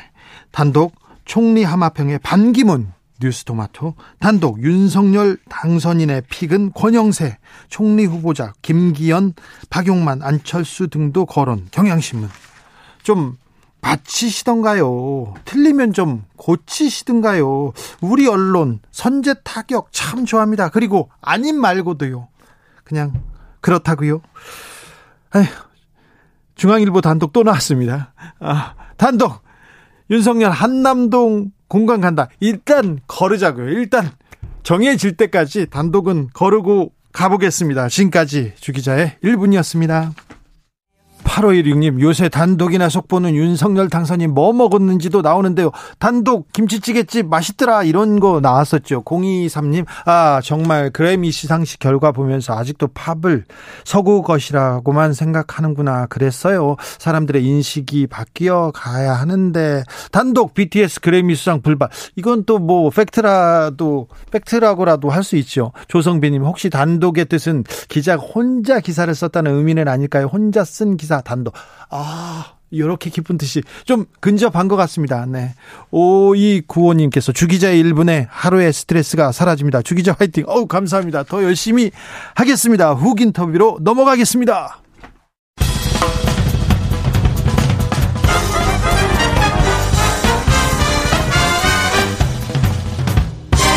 훅 인터뷰. 모두를 위한 모두를 향한 모두의 궁금증 훅 인터뷰 지방선거가 50여일 앞으로 다가왔습니다. 본격적인 경쟁 시작됐는데요.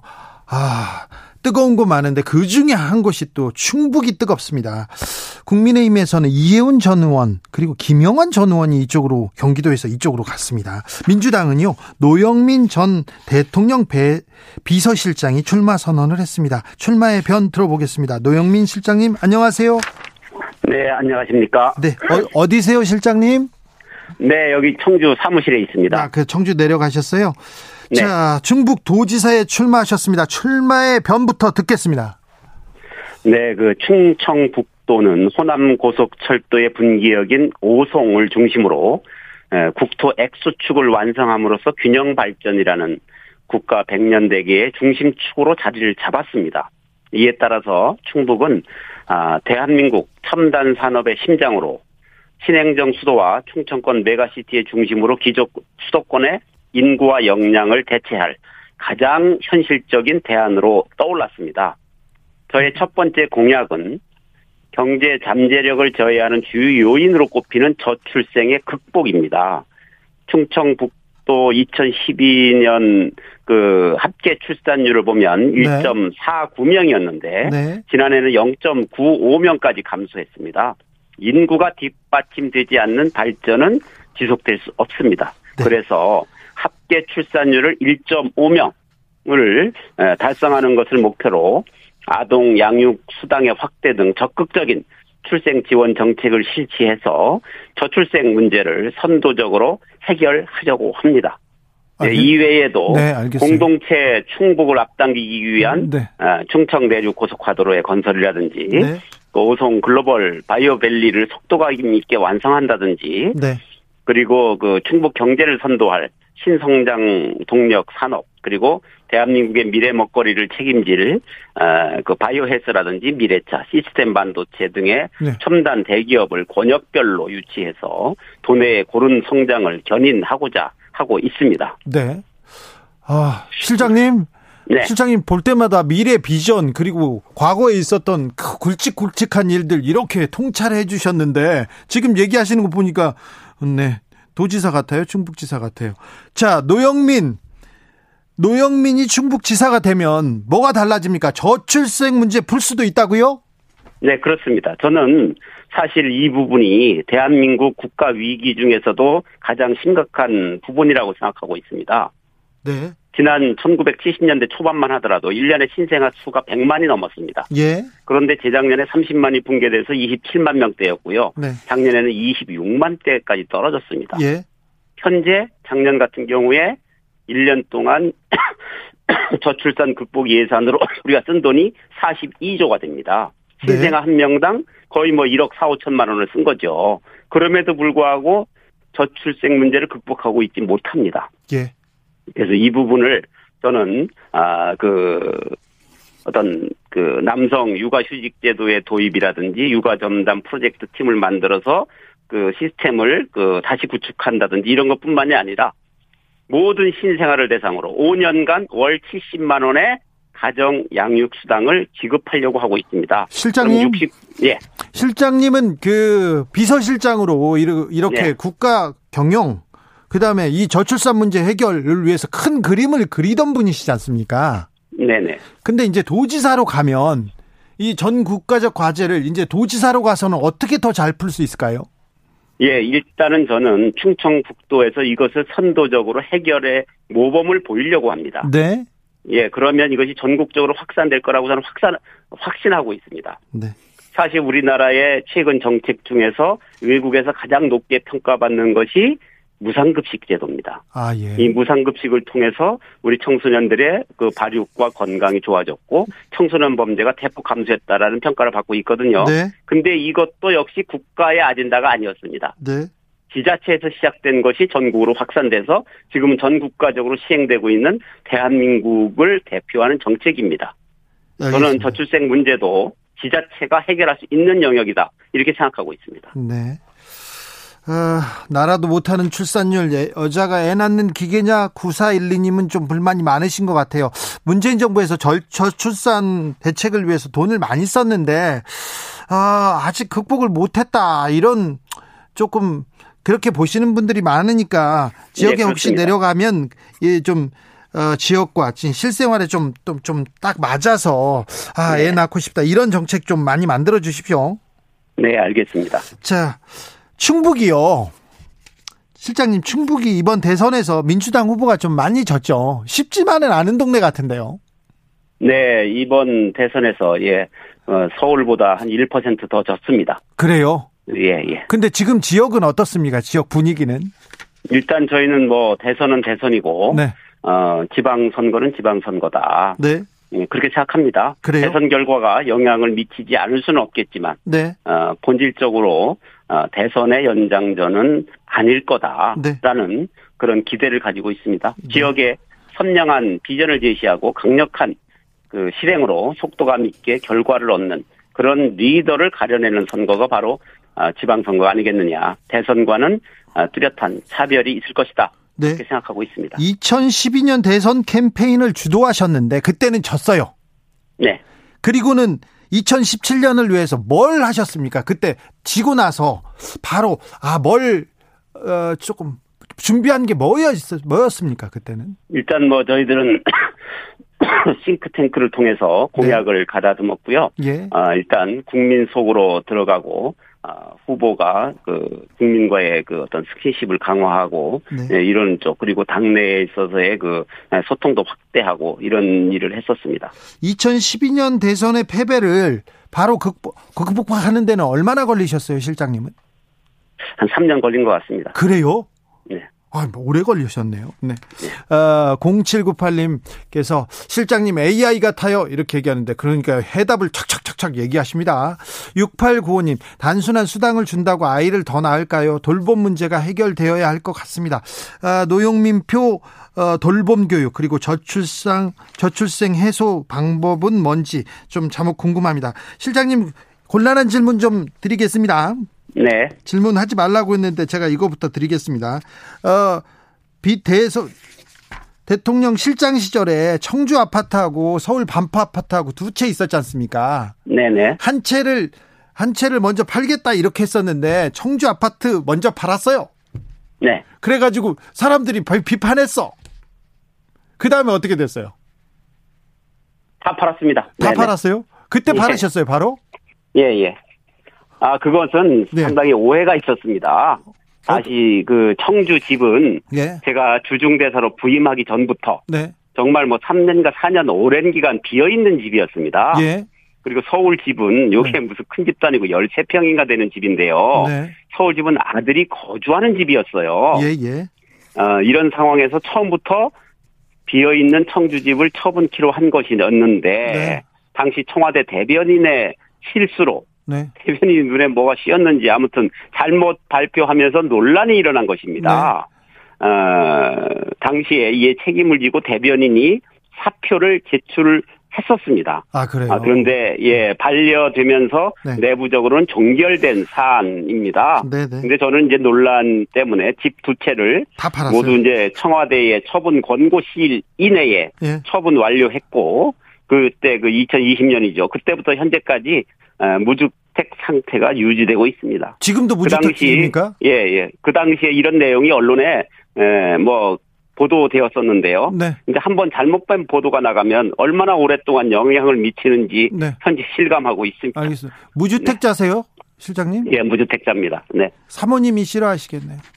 예, 집사람한테 무지무지 혼났습니다. 네. 아니, 근데 저는요, 뭐 고위공직자는 두 채를 가지면 안 된다는 건 이해, 뭐, 뭐, 그런 정책을 펼치는 건 이해는 되는데, 지방, 지방의 의원이 서울과 지방에 집이 두 채 있을 수도 있지 않을까, 그런 생각을 했는데, 굳이 이렇게 두 주, 이주택자 삼주택자는 팔으라고 이 얘기를 또 실장님이 하셨잖아요. 원래 처음에는 네.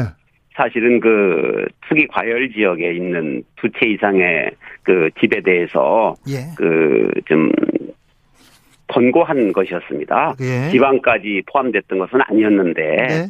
어 당시 근데 언론이 그거를 무조건 그 두 채 이상으로 이렇게 보도하는 바람에 네. 그 프레임을 바꾸기가 어려웠었습니다. 그래서 파셨군요.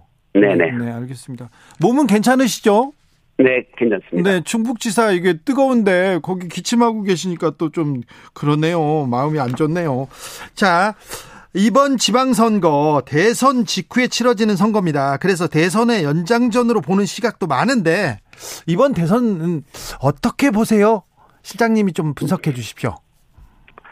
아, 대선 결과가 영향을 미치지 않을 수는 없을 겁니다. 예. 아, 특히 아, 대통령 당선자의 취임 이후에 네. 아, 그 행보가 선거에 영향에 엄, 영향을 엄청 끼칠 것이다.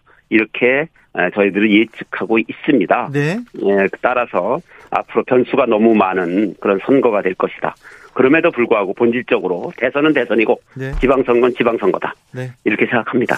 인물이 가장 중요한데 그래도 이 뭐 정권 교체 이후에 당선인한테 힘을 실어주자 이런 여론도 많을 것 같아요 지방에서는 네, 그런 여론이 지방에서는 강할 수 있고요. 네. 또 한편으로는 아, 견제와 균형 이 필요하다라는 여론이 또 있을 수도 있습니다. 네 어, 대선 패배 이후에 민주당은 좀 잘 하고 있습니까? 네, 현재 뭐 글쎄요. 어 174석을 보유한 거대 정당으로서 네. 어, 어떤 국면에서도 어, 위기를 극복하고 어, 미래를 열어 나가야 하는 그런 그 의무를 가지고 있다. 이렇게 생각하고 있습니다. 네. 저는 뭐 잘 해나가기를 기대하고 있습니다. 이재명 상임고문 고문의 역할은 어떻게 돼야 할까요? 이번 선거에서? 글쎄요, 저는 뭐 이에 대해서 뭐 제3자 입장에서 섣불리 얘기하는 것은 뭐 적절치 않을 것 같습니다만 네. 아, 이미 당의 소중한 자산이 된 이재명 상임 고문이 어떤 형태로든 네. 아, 당에 기여하는 역할을 해야 하는 것은 저는 불가피할 것이다. 이렇게 생각합니다. 네. 많은 후보들이 에, 도움을 기다리고 있을 겁니다. 네. 어, 당내 경선이 경, 경선에서 지금 어, 상대 후보와의 경쟁은 어떻게 준비하고 계신지요? 특별히 거기는 곽상원 변호사, 노무현 대통령의 사위가 이렇게 출마 선언을 했네요. 예, 그렇습니다. 네. 네.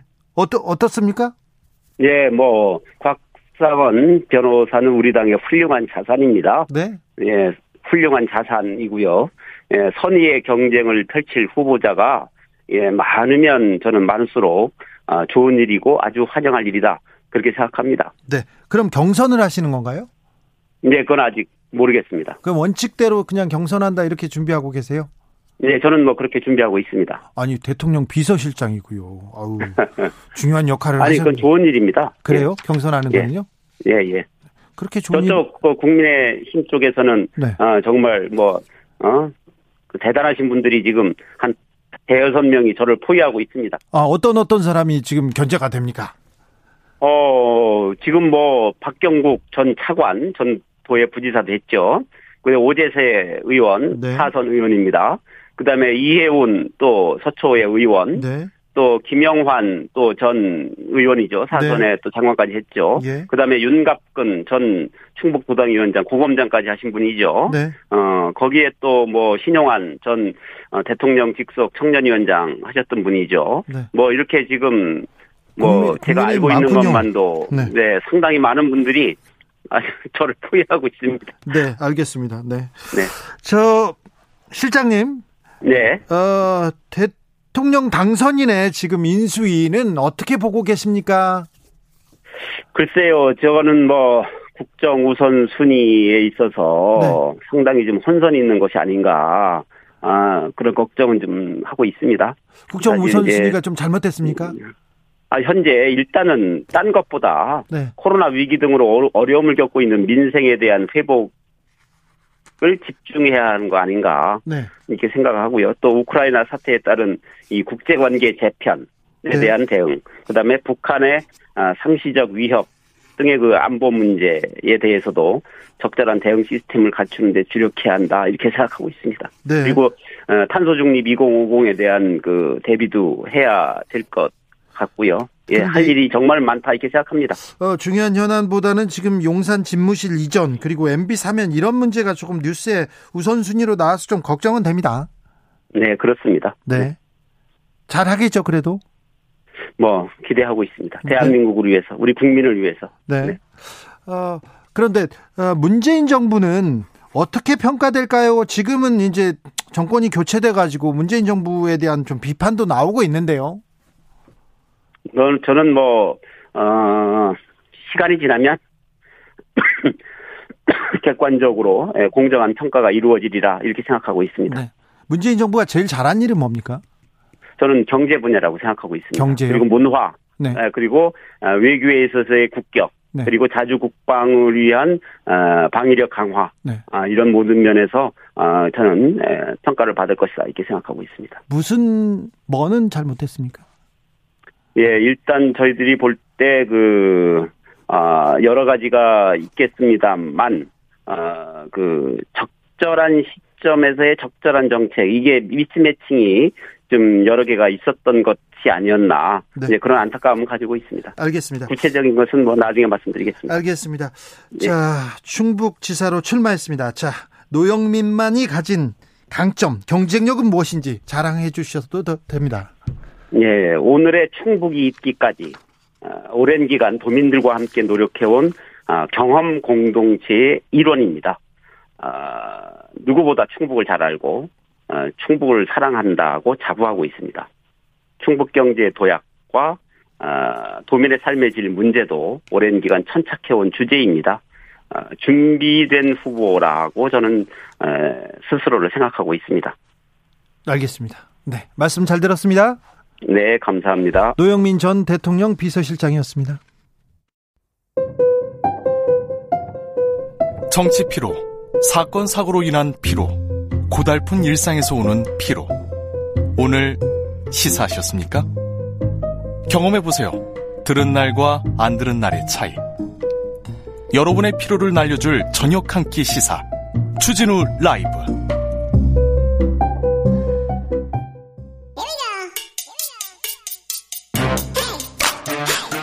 뉴스를 향한 진지한 고민 기자들의 수다 라이브 기자실을 찾은 오늘의 기자는 은지옥이요 시사인 김은지입니다. 오늘 준비한 첫 번째 뉴스는요 정경련의 한 보도 자료가 논란을 낳았습니다. 그 궁금합니다. 대통령 집무실 이전 하면 돈을 많이 번다고요? 네, 지난 3월 30일 정경련 산하의 한국경제연구원이라는 곳이 있는데요. 네. 줄여서 한경련이라고 부르겠습니다. 여기서 나온 자료인데 대통령 집무실 이전이 불러올 사회적 자본 효과에 대해서 이렇게 이야기했습니다. 관광 수입이 해마다 1조 8천억 원, 그리고 GDP는 최대 3조 3천억 원 늘어날 것으로 추정한다. 라는 내용인데요. 이사하면 3조 3천억 원이 늘어난다고요? 네, 청와대 이전이 정국의 핵으로 떠오른 상황에서 윤석열 당선인한테 힘 실어주는 내용이라고밖에 볼 수 없거든요. 네. 이제 그래서 이 주장이 어떻게 나온 건지 좀 시사인에서 살펴봤습니다. 자, 팩트 체크 해봅시다. 네, 먼저 그러려면 어떤 내용인지 좀 더 자세히 알아야 될 것 같은데요. 그러니까 해당 보고서는 대통령 집무실 이전에 따른 경제 성장 효과는 제도, 그러니까 제도적 신뢰도가 올라가서 경제 활동이 촉진된다 이렇게 전제하고 있거든요. 잠시만요. 집무실 이사 가는 게 무슨 뭐 뭐라고요? 제도적 신뢰도가 높아진다 고요? 네, 이제 그런 전제로 지금 하고 있습니다. 누가 그러- 그랬어요, 누가? 네, 이제 이걸 작성한 사람은 부산대 김현석 경제학과 교수인데요. 부산대 김현석 교수라고요? 네, 대통령 집무실 용산이 이전되면 그러니까 중앙정부의 대국민 소통이 확대된다라는 걸 전제로 하고 있고요.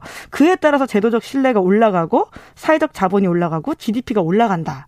이런 논리 구조인데요. 용산으로 가면 소통이 확대되고 그래 소통이 확대되고 신뢰가 증가한다고요? 네, 그러니까 조금 더 자세하게 설명해 주세요. 아직은 모르겠어요. 네, 이제 사실 소통 확대라는 부분이 딱 매끄럽게 이어지지 않다 보니까 처음부터 이 보고서에 대해서 좀 비판들이 있는데요. 네. 우선은 근거가 이렇습니다. 제도적 신뢰 수준이 올라간다라는 근거가 한국에서 한 OECD 내에서 한국보다 한 단계 앞서 있는 슬로바키아 그리고는 대통령 관저를 개방했던 우루과이 이런 데 예를 들고 있거든요. 그래서 우루과이 같은 경우에는 대통령 관저를 개방한 선례가 있기 때문에 여기랑 시기를 비교해 보면 거기서도 제도적 신뢰도가 올라갔고 제가 우루과이에 대해서는 좀 공부를 해 가지고요. 아, 잘 아는데 뭔지 좀 따져보자고요. 호세 무이카 대통령이 관절을 그냥 집을 그냥 사람들이 와서 보게 했어요. 차도 운전도 직접 하고 경원도 한 명 서 있다 서 있거나 없고 막 그랬어요. 네, 이제 가장 중요한 건요. 여기서 관저 개방한 것과 청와대 이전은 완전 좀 다른 이야기라고 할 수 있습니다. 왜냐하면 대통령이 사저에 거주했을 뿐이지 거기를 접견 등의 용도로 관저로 썼거든요.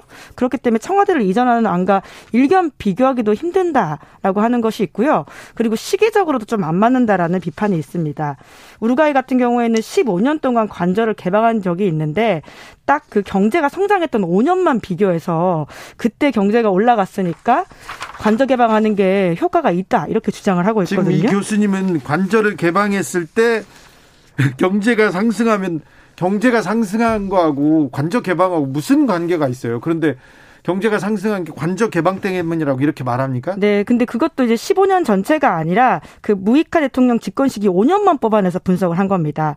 다른 때 그러니까 관저가 계속 개방되어 있었던 이후가 있는데요. 그때는 경제 성장률이 좀 둔화됐거든요. 그래서 시기적으로도 전체가 비교할 수 없는데 딱 경제가 올라갔던 때만 비교해서 이에 대한 비판이 있습니다. 그래서 한국경제연구원에서도요. 그 다른 대통령 때도 관저를 개방하긴 했지만 그때 자료가 워낙 없어서 무이카 대통령을 중심으로만 비교했다. 이렇게 MBC에 밝히기도 했습니다. 조금 옹색합니다. 네. 관광 수입은 어떻게 계산했어요? 네, 이제 이 해당 보고서는 청와대 관광객이 연간 1,670만 명에 달할 것으로 예측한다. 이렇게 추정하고 있는데요.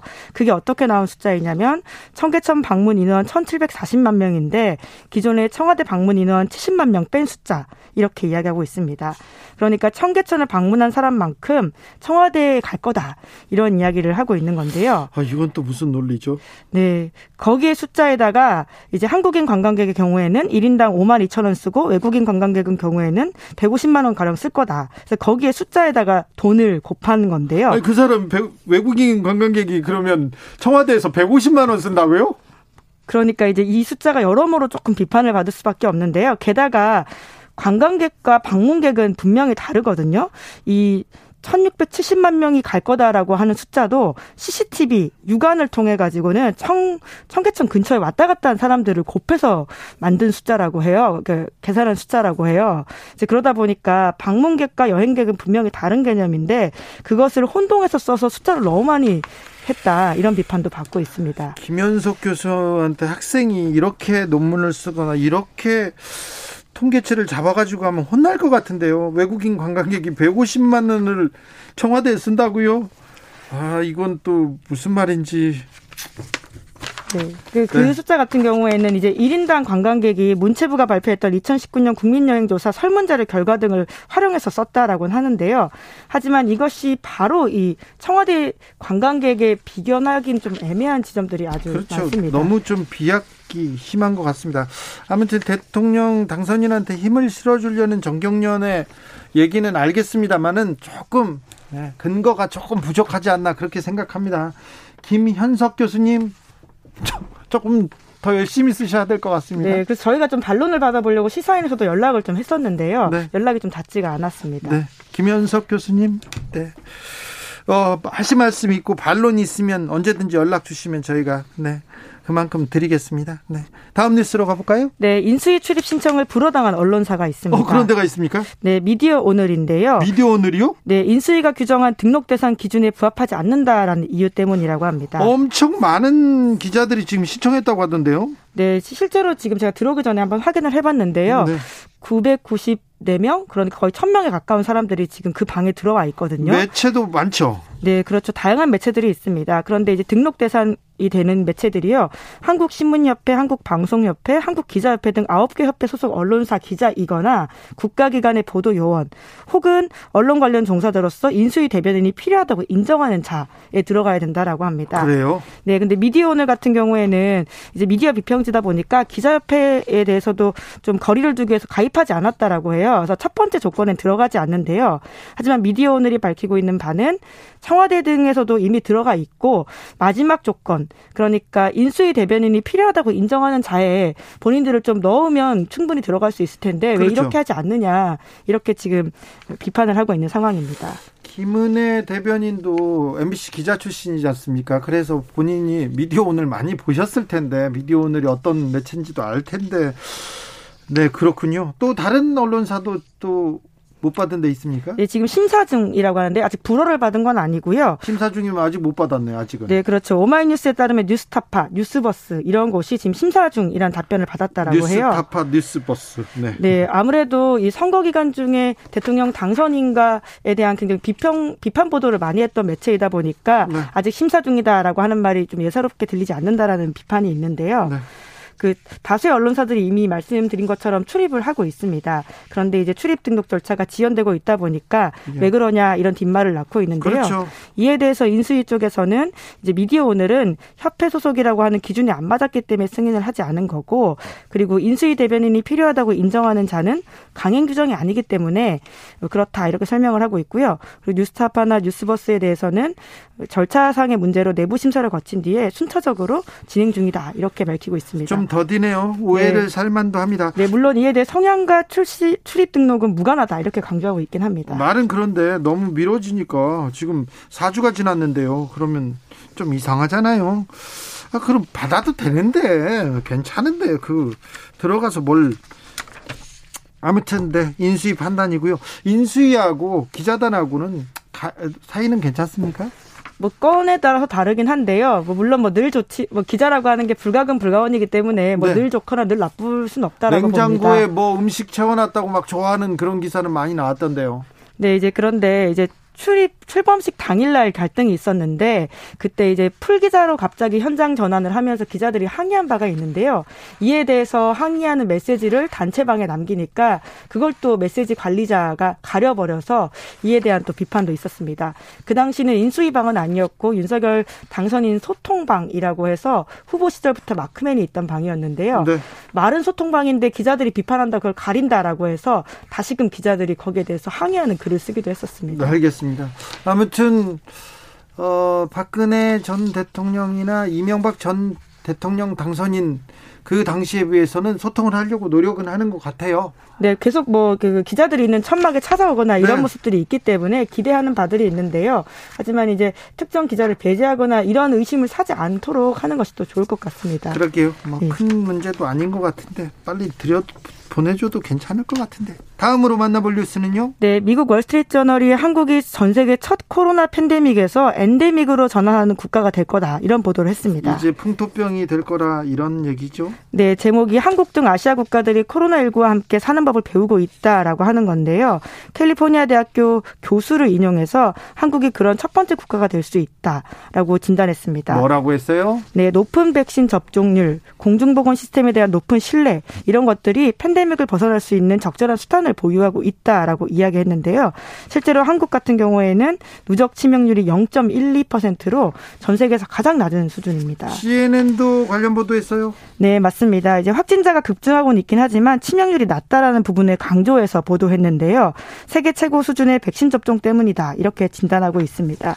그리고 우리의 확진자 수가 높은 것은 CNN 보도에 따르면 높은 검사율 때문이다. 이런 이야기도 있습니다. 네.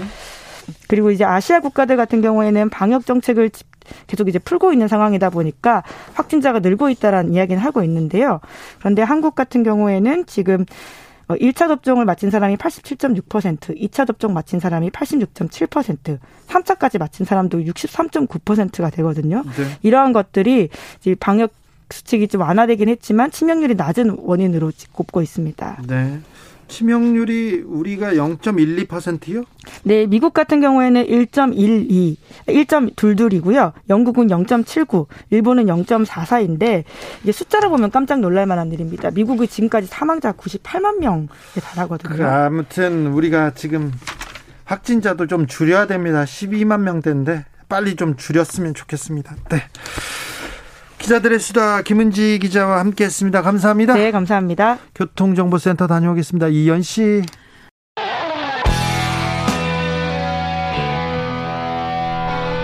스치기만 해도 똑똑해진다. 드라이브 스루 시사 주진우 라이브.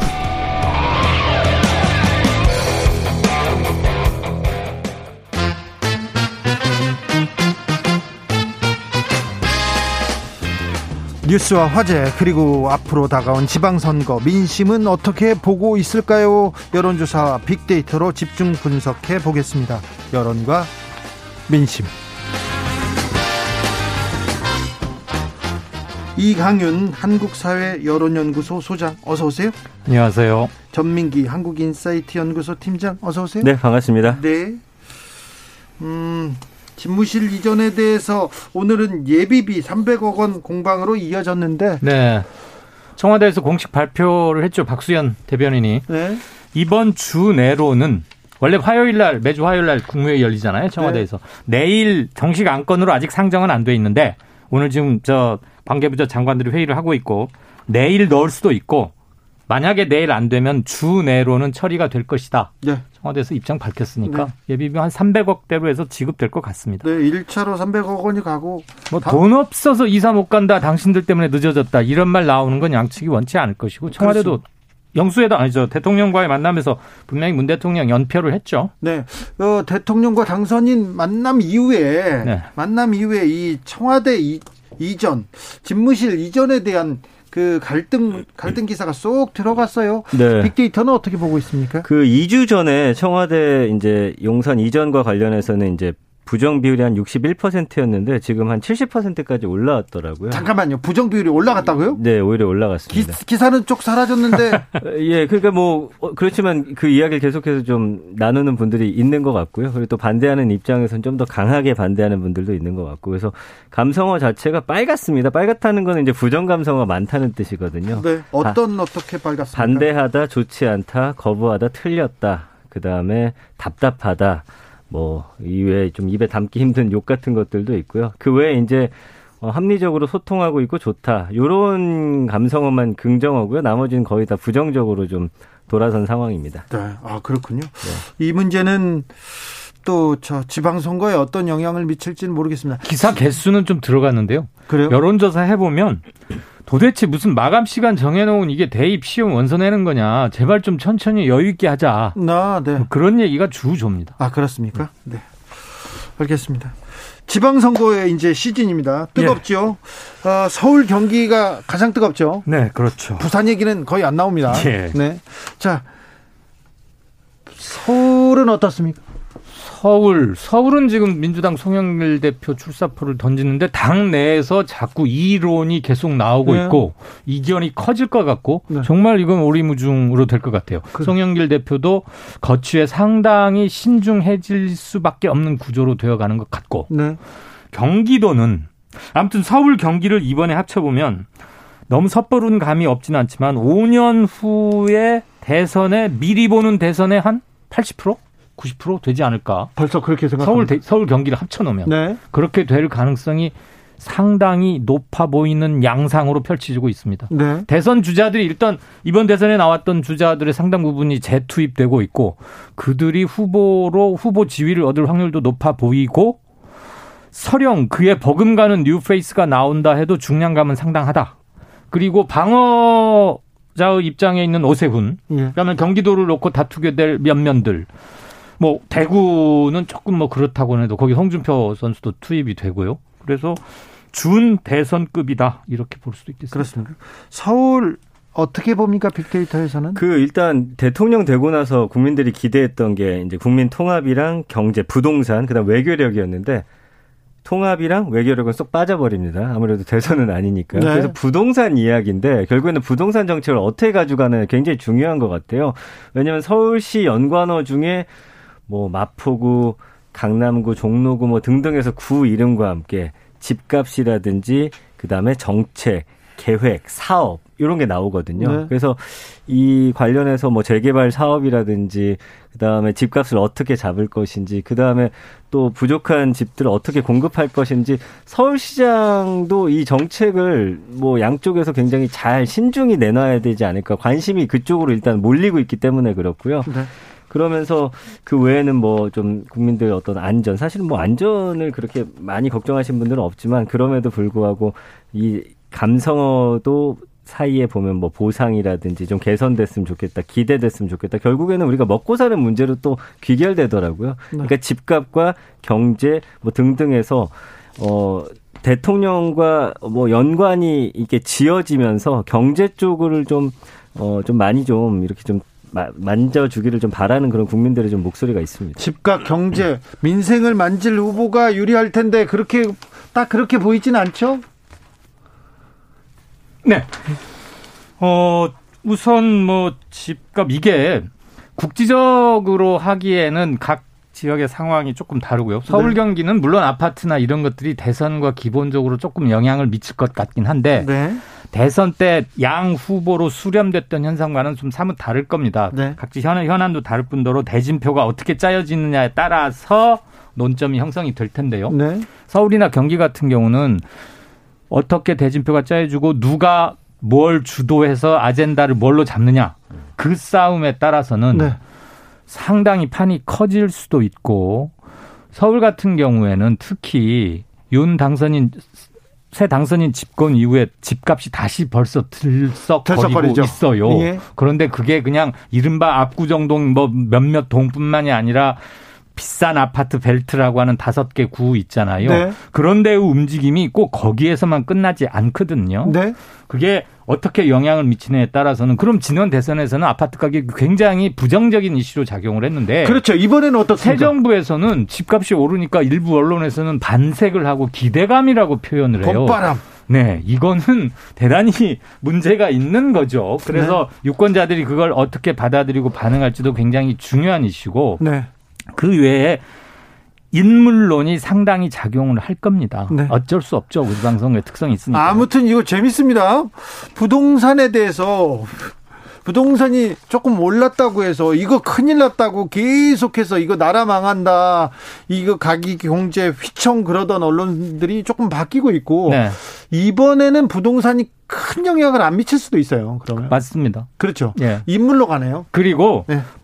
각 광역 단체장들이 부동산 가격을 올리거나 내리거나 할 정책적 tool이 사, 실은 없습니다. 그렇죠. 지금 네. 당장 또. 물론 재개발에는 일정 부분 영향을 줄 수는 네. 있는데 네. 부동산 키워드는 어떻게 반응합니까? 그러니까 사실은 이제 뭐 국민들 입장에서는 뭐 서울시장이 뭐 집값을 어떻게 좌지우지할 수 없다 뭐 이런 것까지 깊게 들여다보지 않기 때문에 네. 정치인이 누군가가 뭔가를 해주세요. 뽑으려고 한다면 영향력을 발휘해주길 바란다는 네. 거죠. 좀 해주세요. 예, 그래서 부동산과 관련해서 쭉 보시면은 뭐 부동산은 좀 이렇게 양극화되는 것 같습니다. 오히려 뭐 강남이 아까 지금 여론도 말씀해 주셨는데 그런 곳은 오히려 좀 오르기를 바라는 마음도 솔직히 있으실 거예요. 네. 그래서 그런 부분에 대해서는 이번에 뭐 임대차 보호법 관련해 가지고 전월세라든지 이런 게 최고치 경신했다는 게 강남하고 이제 성수동 쪽에 나왔거든요. 네네. 그 기사 굉장히 관심 있게 보시더라고요. 아 그래요? 예, 그러니까 집값 올랐다는 거에 대해서 그렇죠. 근데 이제 또 외곽 주변으로 갈수록 부동산과 관련해서는 집값이 올라가는 거 부정적인 여론이 훨씬 더 높다라는 것이죠. 그러니까 네. 아까 말씀해 주신 대로 이게 좀 지역에 따라서 좀 다르지 않나 그런 좀 양상이 좀 보여지는 것 같습니다. 네. 어서 근데 이 대진표가 꾸려져야 그렇죠. 선거 구도가 이제 그때 이제 형성될 텐데요. 그렇습니다. 전략이. 선거 이슈도 대진표가 나와야 갈래가 잡히고요. 지금 몇몇 언론에서 오늘도 벌써 보- 뭐 여론조사가 몇 개 막 쫙 쏟아졌어요. 벌써 몇, 퍼- 몇 퍼센트 어디는 양자 해결까지 붙이고 있던데 네. 참고로 그냥 하나만 말씀드리지만 지금 것은 큰 의미를 갖기 힘들다는 거 미리 말씀드리고요. 리얼미터가 아시아경제의뢰로 조사를 했는데 지난 1일, 2일 이틀간 했습니다. 경기지사 돌려봤더니 유승민 37.6, 김동연 36. 아직 이 사람들 자기 당에서 후보로 선출된 거 아닙니다. 네, 네. 유력한 후보인 건 맞는데 그러면서 벌써 오차 범위 내에 딱 붙었다. 이런 것도 내놓고는 있습니다.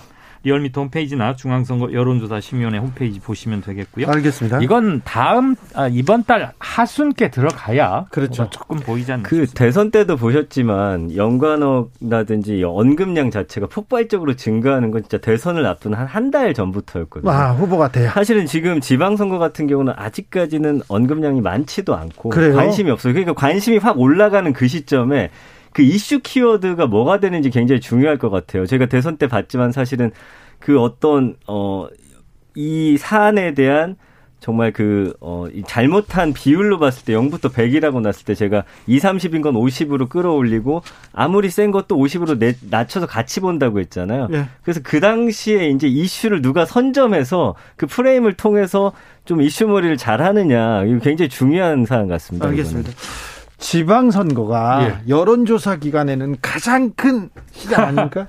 그렇기도 그렇긴 하죠. 하죠. 그렇긴 예. 하죠. 예. 정치 정치판에서는 지금 지방선거 때가 가장 여론조사 출마자들도 바빠요. 많고 네. 광역으로 이렇게 블록 블록 그룹 그룹이 되기 때문에 네. 국회의원 총선은 동 서너 개로 쪼개지니까 네. 그렇지 않은데 대선은 또 너무 큰 판이고 네. 그런 점에서는 여론조사 업계에는 이게 큰 사실인 건 맞습니다. 네. 그리고 지금 뭐 김동연, 유승민, 오세훈, 송영길, 이낙연까지는 나오지 않으리라고 보여집니다만 이들이 다 잠재적 차기 대선 주자 군에 들어가잖아요. 네.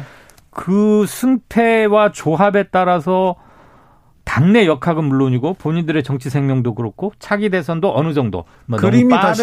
하죠. 네. 그렇지만 이제 좀 더 중요한 건 윤석열 당선인이 5월 10일 날 취- 취임을 하고 3주일 후에 대선이 열리는데 아시겠지만 그 3주일 동안 여러 가지 새 정부의 정책 이런 것들이 쏟아져 나오고 게다가 인사청문회가 동시에 열립니다. 네, 인사청문회가 있어요. 장관 후보자들에서 국민들 기대치에 낮은 현 뭐 아 이런 사람을 또 우리 장관 뭐 이렇게 심사해야 돼. 만약에 그런 얘기들이 국민 사이에 파다하게 돌면 지방선거에도 일정 부분 영향을 미치겠죠. 그렇죠. 네. 네. 시민들 눈높이 를 거스르긴 힘들 테니까. 네, 깨비님께서도 정권 초에 정권에 힘이 실어줄 거예요. 국민들이 그렇게 얘기하시는 분들이 있습니다. 조혜숙님은 본인 사는 동네를 떠날 생각이 없는 사람은 집값이 오르길 바랄 거고요. 그 동네로 가고 싶은 사람은 집값 떨어지기를 바라겠죠. 근데 아까 여론조사 어, 시장 물어봤는데 김어준 씨가 예. 여론조사 기관을 설립하겠다. 이거는 여론조사 시장에서는 어떻게 반응합니까? 저는 개인적으로 아주 기대합니다. 기대해요? 음, 제발 좀 잘 해서 매주 리포트를 해줬으면 좋겠고 네. 다만 혹자들은 김어준이 여론조사하니까 편향될 것이다. 그런 일부의 인식도 있을 거거든요. 있어요, 많아요. 있죠. 네, 있죠. 야, 김어준 너는 너무 정치적으로 편향됐어. 지금도 많이 공격하잖아요. 네. 뭐 김어준 씨가 하든 이어준 씨가 하든 여론조사는 정말 객관적이고 투명하고 중립적으로 나와야 한다고 보고 있습니다만 일부의 그런 인식을 어떻게 불식시키는지가 참 중요할 거고요. 뭐 정치권이나 여론조사 회사들에서 아직 뭐 그- 공식적인 반응이 나오는 그런 건 아닙니다. 뭐 관심 있게 지켜는 보겠죠. 저는 아주 궁금합니다. 궁금해요. 네, 일주일 매주 리포트 받고 싶어요. 그래요? 뭐라 제가 매일 매주 리포트를 하고 있거든요. 네. 그 프로에 가서 네. 이번엔 받고 싶어요. 전민기 수- 네. 팀장님, 여론조사를 네. 어떻게 생각합니까? 국민들은? 이번 대선부터 여론조사에 대한 부정 감성이 상당히 높아졌잖아요. 지난번에도 보셔서 아시겠지만 믿지 않는다가 굉장히 가장 크게 자리했었단 말이에요. 그러니까 네. 이 여론조사 자체도 결국에는 이제 골라서 보게 되고 내가 지지하는 성향의 그 조사 결과 언론사라든지 이런 걸 좀 더 따로 찾아보게 되는 그쪽 한쪽만 믿게 되는 그러다 보니까 감성어 자체가 43.4 대 54.9거든요. 그러니까 부정이 더 높긴 합니다만 그래도 이번에 뭐 여론조사를 통해서 뭐 출구조사나 이런 게 좀 잘 맞다 보니까 믿지 않는다라는 단어는 많이 사라졌는데 아, 그렇군요. 반대하다. 최근에 이제 아까 김어준 씨 이야기했는데 그거 하는 거에 대해서 좀 반대하는 목소리가 원래 이런 거 하면은 반대 목소리가 더 세게 나오는 거 아시잖아요. 네. 그런 이야기들 통해서 뭐 어, 뭐, 부정선거를 더 초래할 것이다. 뭐, 비호감이 굉장히 더 커질 것이다. 틀릴 것이다. 어, 오히려 역풍 맞을 것이다. 의미가 없다. 이런 키워드들이 좀 등장을 하고 있고요. 아, 네. 예, 그 외에는 이제 뭐 지지한다, 정확하다, 긍정한다, 대세다, 뭐 등등의 키워드로서 이 반씩 갈리는 모습이 이제는 여론조사가 반응이 그렇습니다.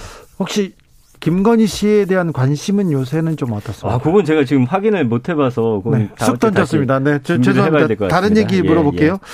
예. 음, 그 박근혜 전 대통령에 대한 키워드 언급량이 좀 높아지는 게 네. 이제 각자 후보가 출마하면서 자꾸 발언에다가 박근혜 전 대통령을 박근혜를 지키겠다. 넣잖아요. 네. 그래서 저는 오히려 예전에는 박근혜 전 대통령에 대한 그 어, 부정 그 비율이 상당히 높았는데 네. 이 최근에 보니까 박근혜 전 대통령에 대한 부정이 좀 사라지고 있더라고요. 아, 그래요? 조금씩 낮아지고 있다라는 그러면은 것이죠. 그 예. 부정적인 그 이미지가 낮아지고 있으면 선거에 영향을 미칠 가능성도 좀 있습니다. 전국적 현상 같지는 않고요. TK 지역에서 박근혜 일부 박근혜 마케팅을 하는 게 아닌가. 음. 박근혜에 대한 연민 같은 건 좀 정서적으로 있겠죠. 그리고 이제 유영아 변호사가 공식적으로 나의 후원회장은 맞습니다. 박근혜 전 예. 대통령이다. 그러니까 김재원 최고가 지금 여론조사 돌려보면 대구에서는 한 45, 6% 정도를 홍준표 차지하고 있고 네. 김재원 조금 많이 밀리거든요. 그래서 아마 공동 마케팅을 하는 게 아닌가 그런 생각이 좀 듭니다. 나머지 있어요? 지역에서는 정치적인 존재로 부활하기에는 조금 여러 가지로 한계가 많고 그런 시대가 아니지 않나. 윤석열 당선인에 대한 기대치는 어떻습니까? 많이 떨어지고 있습니다. 떨어지고 있어요? 저, 저희가 오늘 조사를 해서 발표했는데요. 네.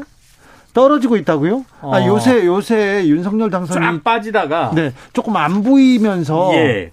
청와대에서 문재인 윤석열 회동이 있고 나서 네. 떨어지는 건 일단 브레이크는 걸렸고요. 예. 일부 조사에서는 39%까지 그러니까 3자 앞이 3자를 찍을 정도로 그랬는데 대선 당시 본인이 얻은 득표율까지는 회복이 된 것 같아요. 예. 그런데 제가 떨어지고 있다라고 말씀드린 거는 이전에 역대 대통령들 그 김대중부터 시작해서 뭐 이명박 유축 해가지고 문재인까지 문재인은 인수위 시절은 없었지만 그들이 인수위 2, 주차 3주차 때 보였던 평균적인 7, 지지율 또는 80%가 넘었죠. 기대치에 비하면 현격히 낮다.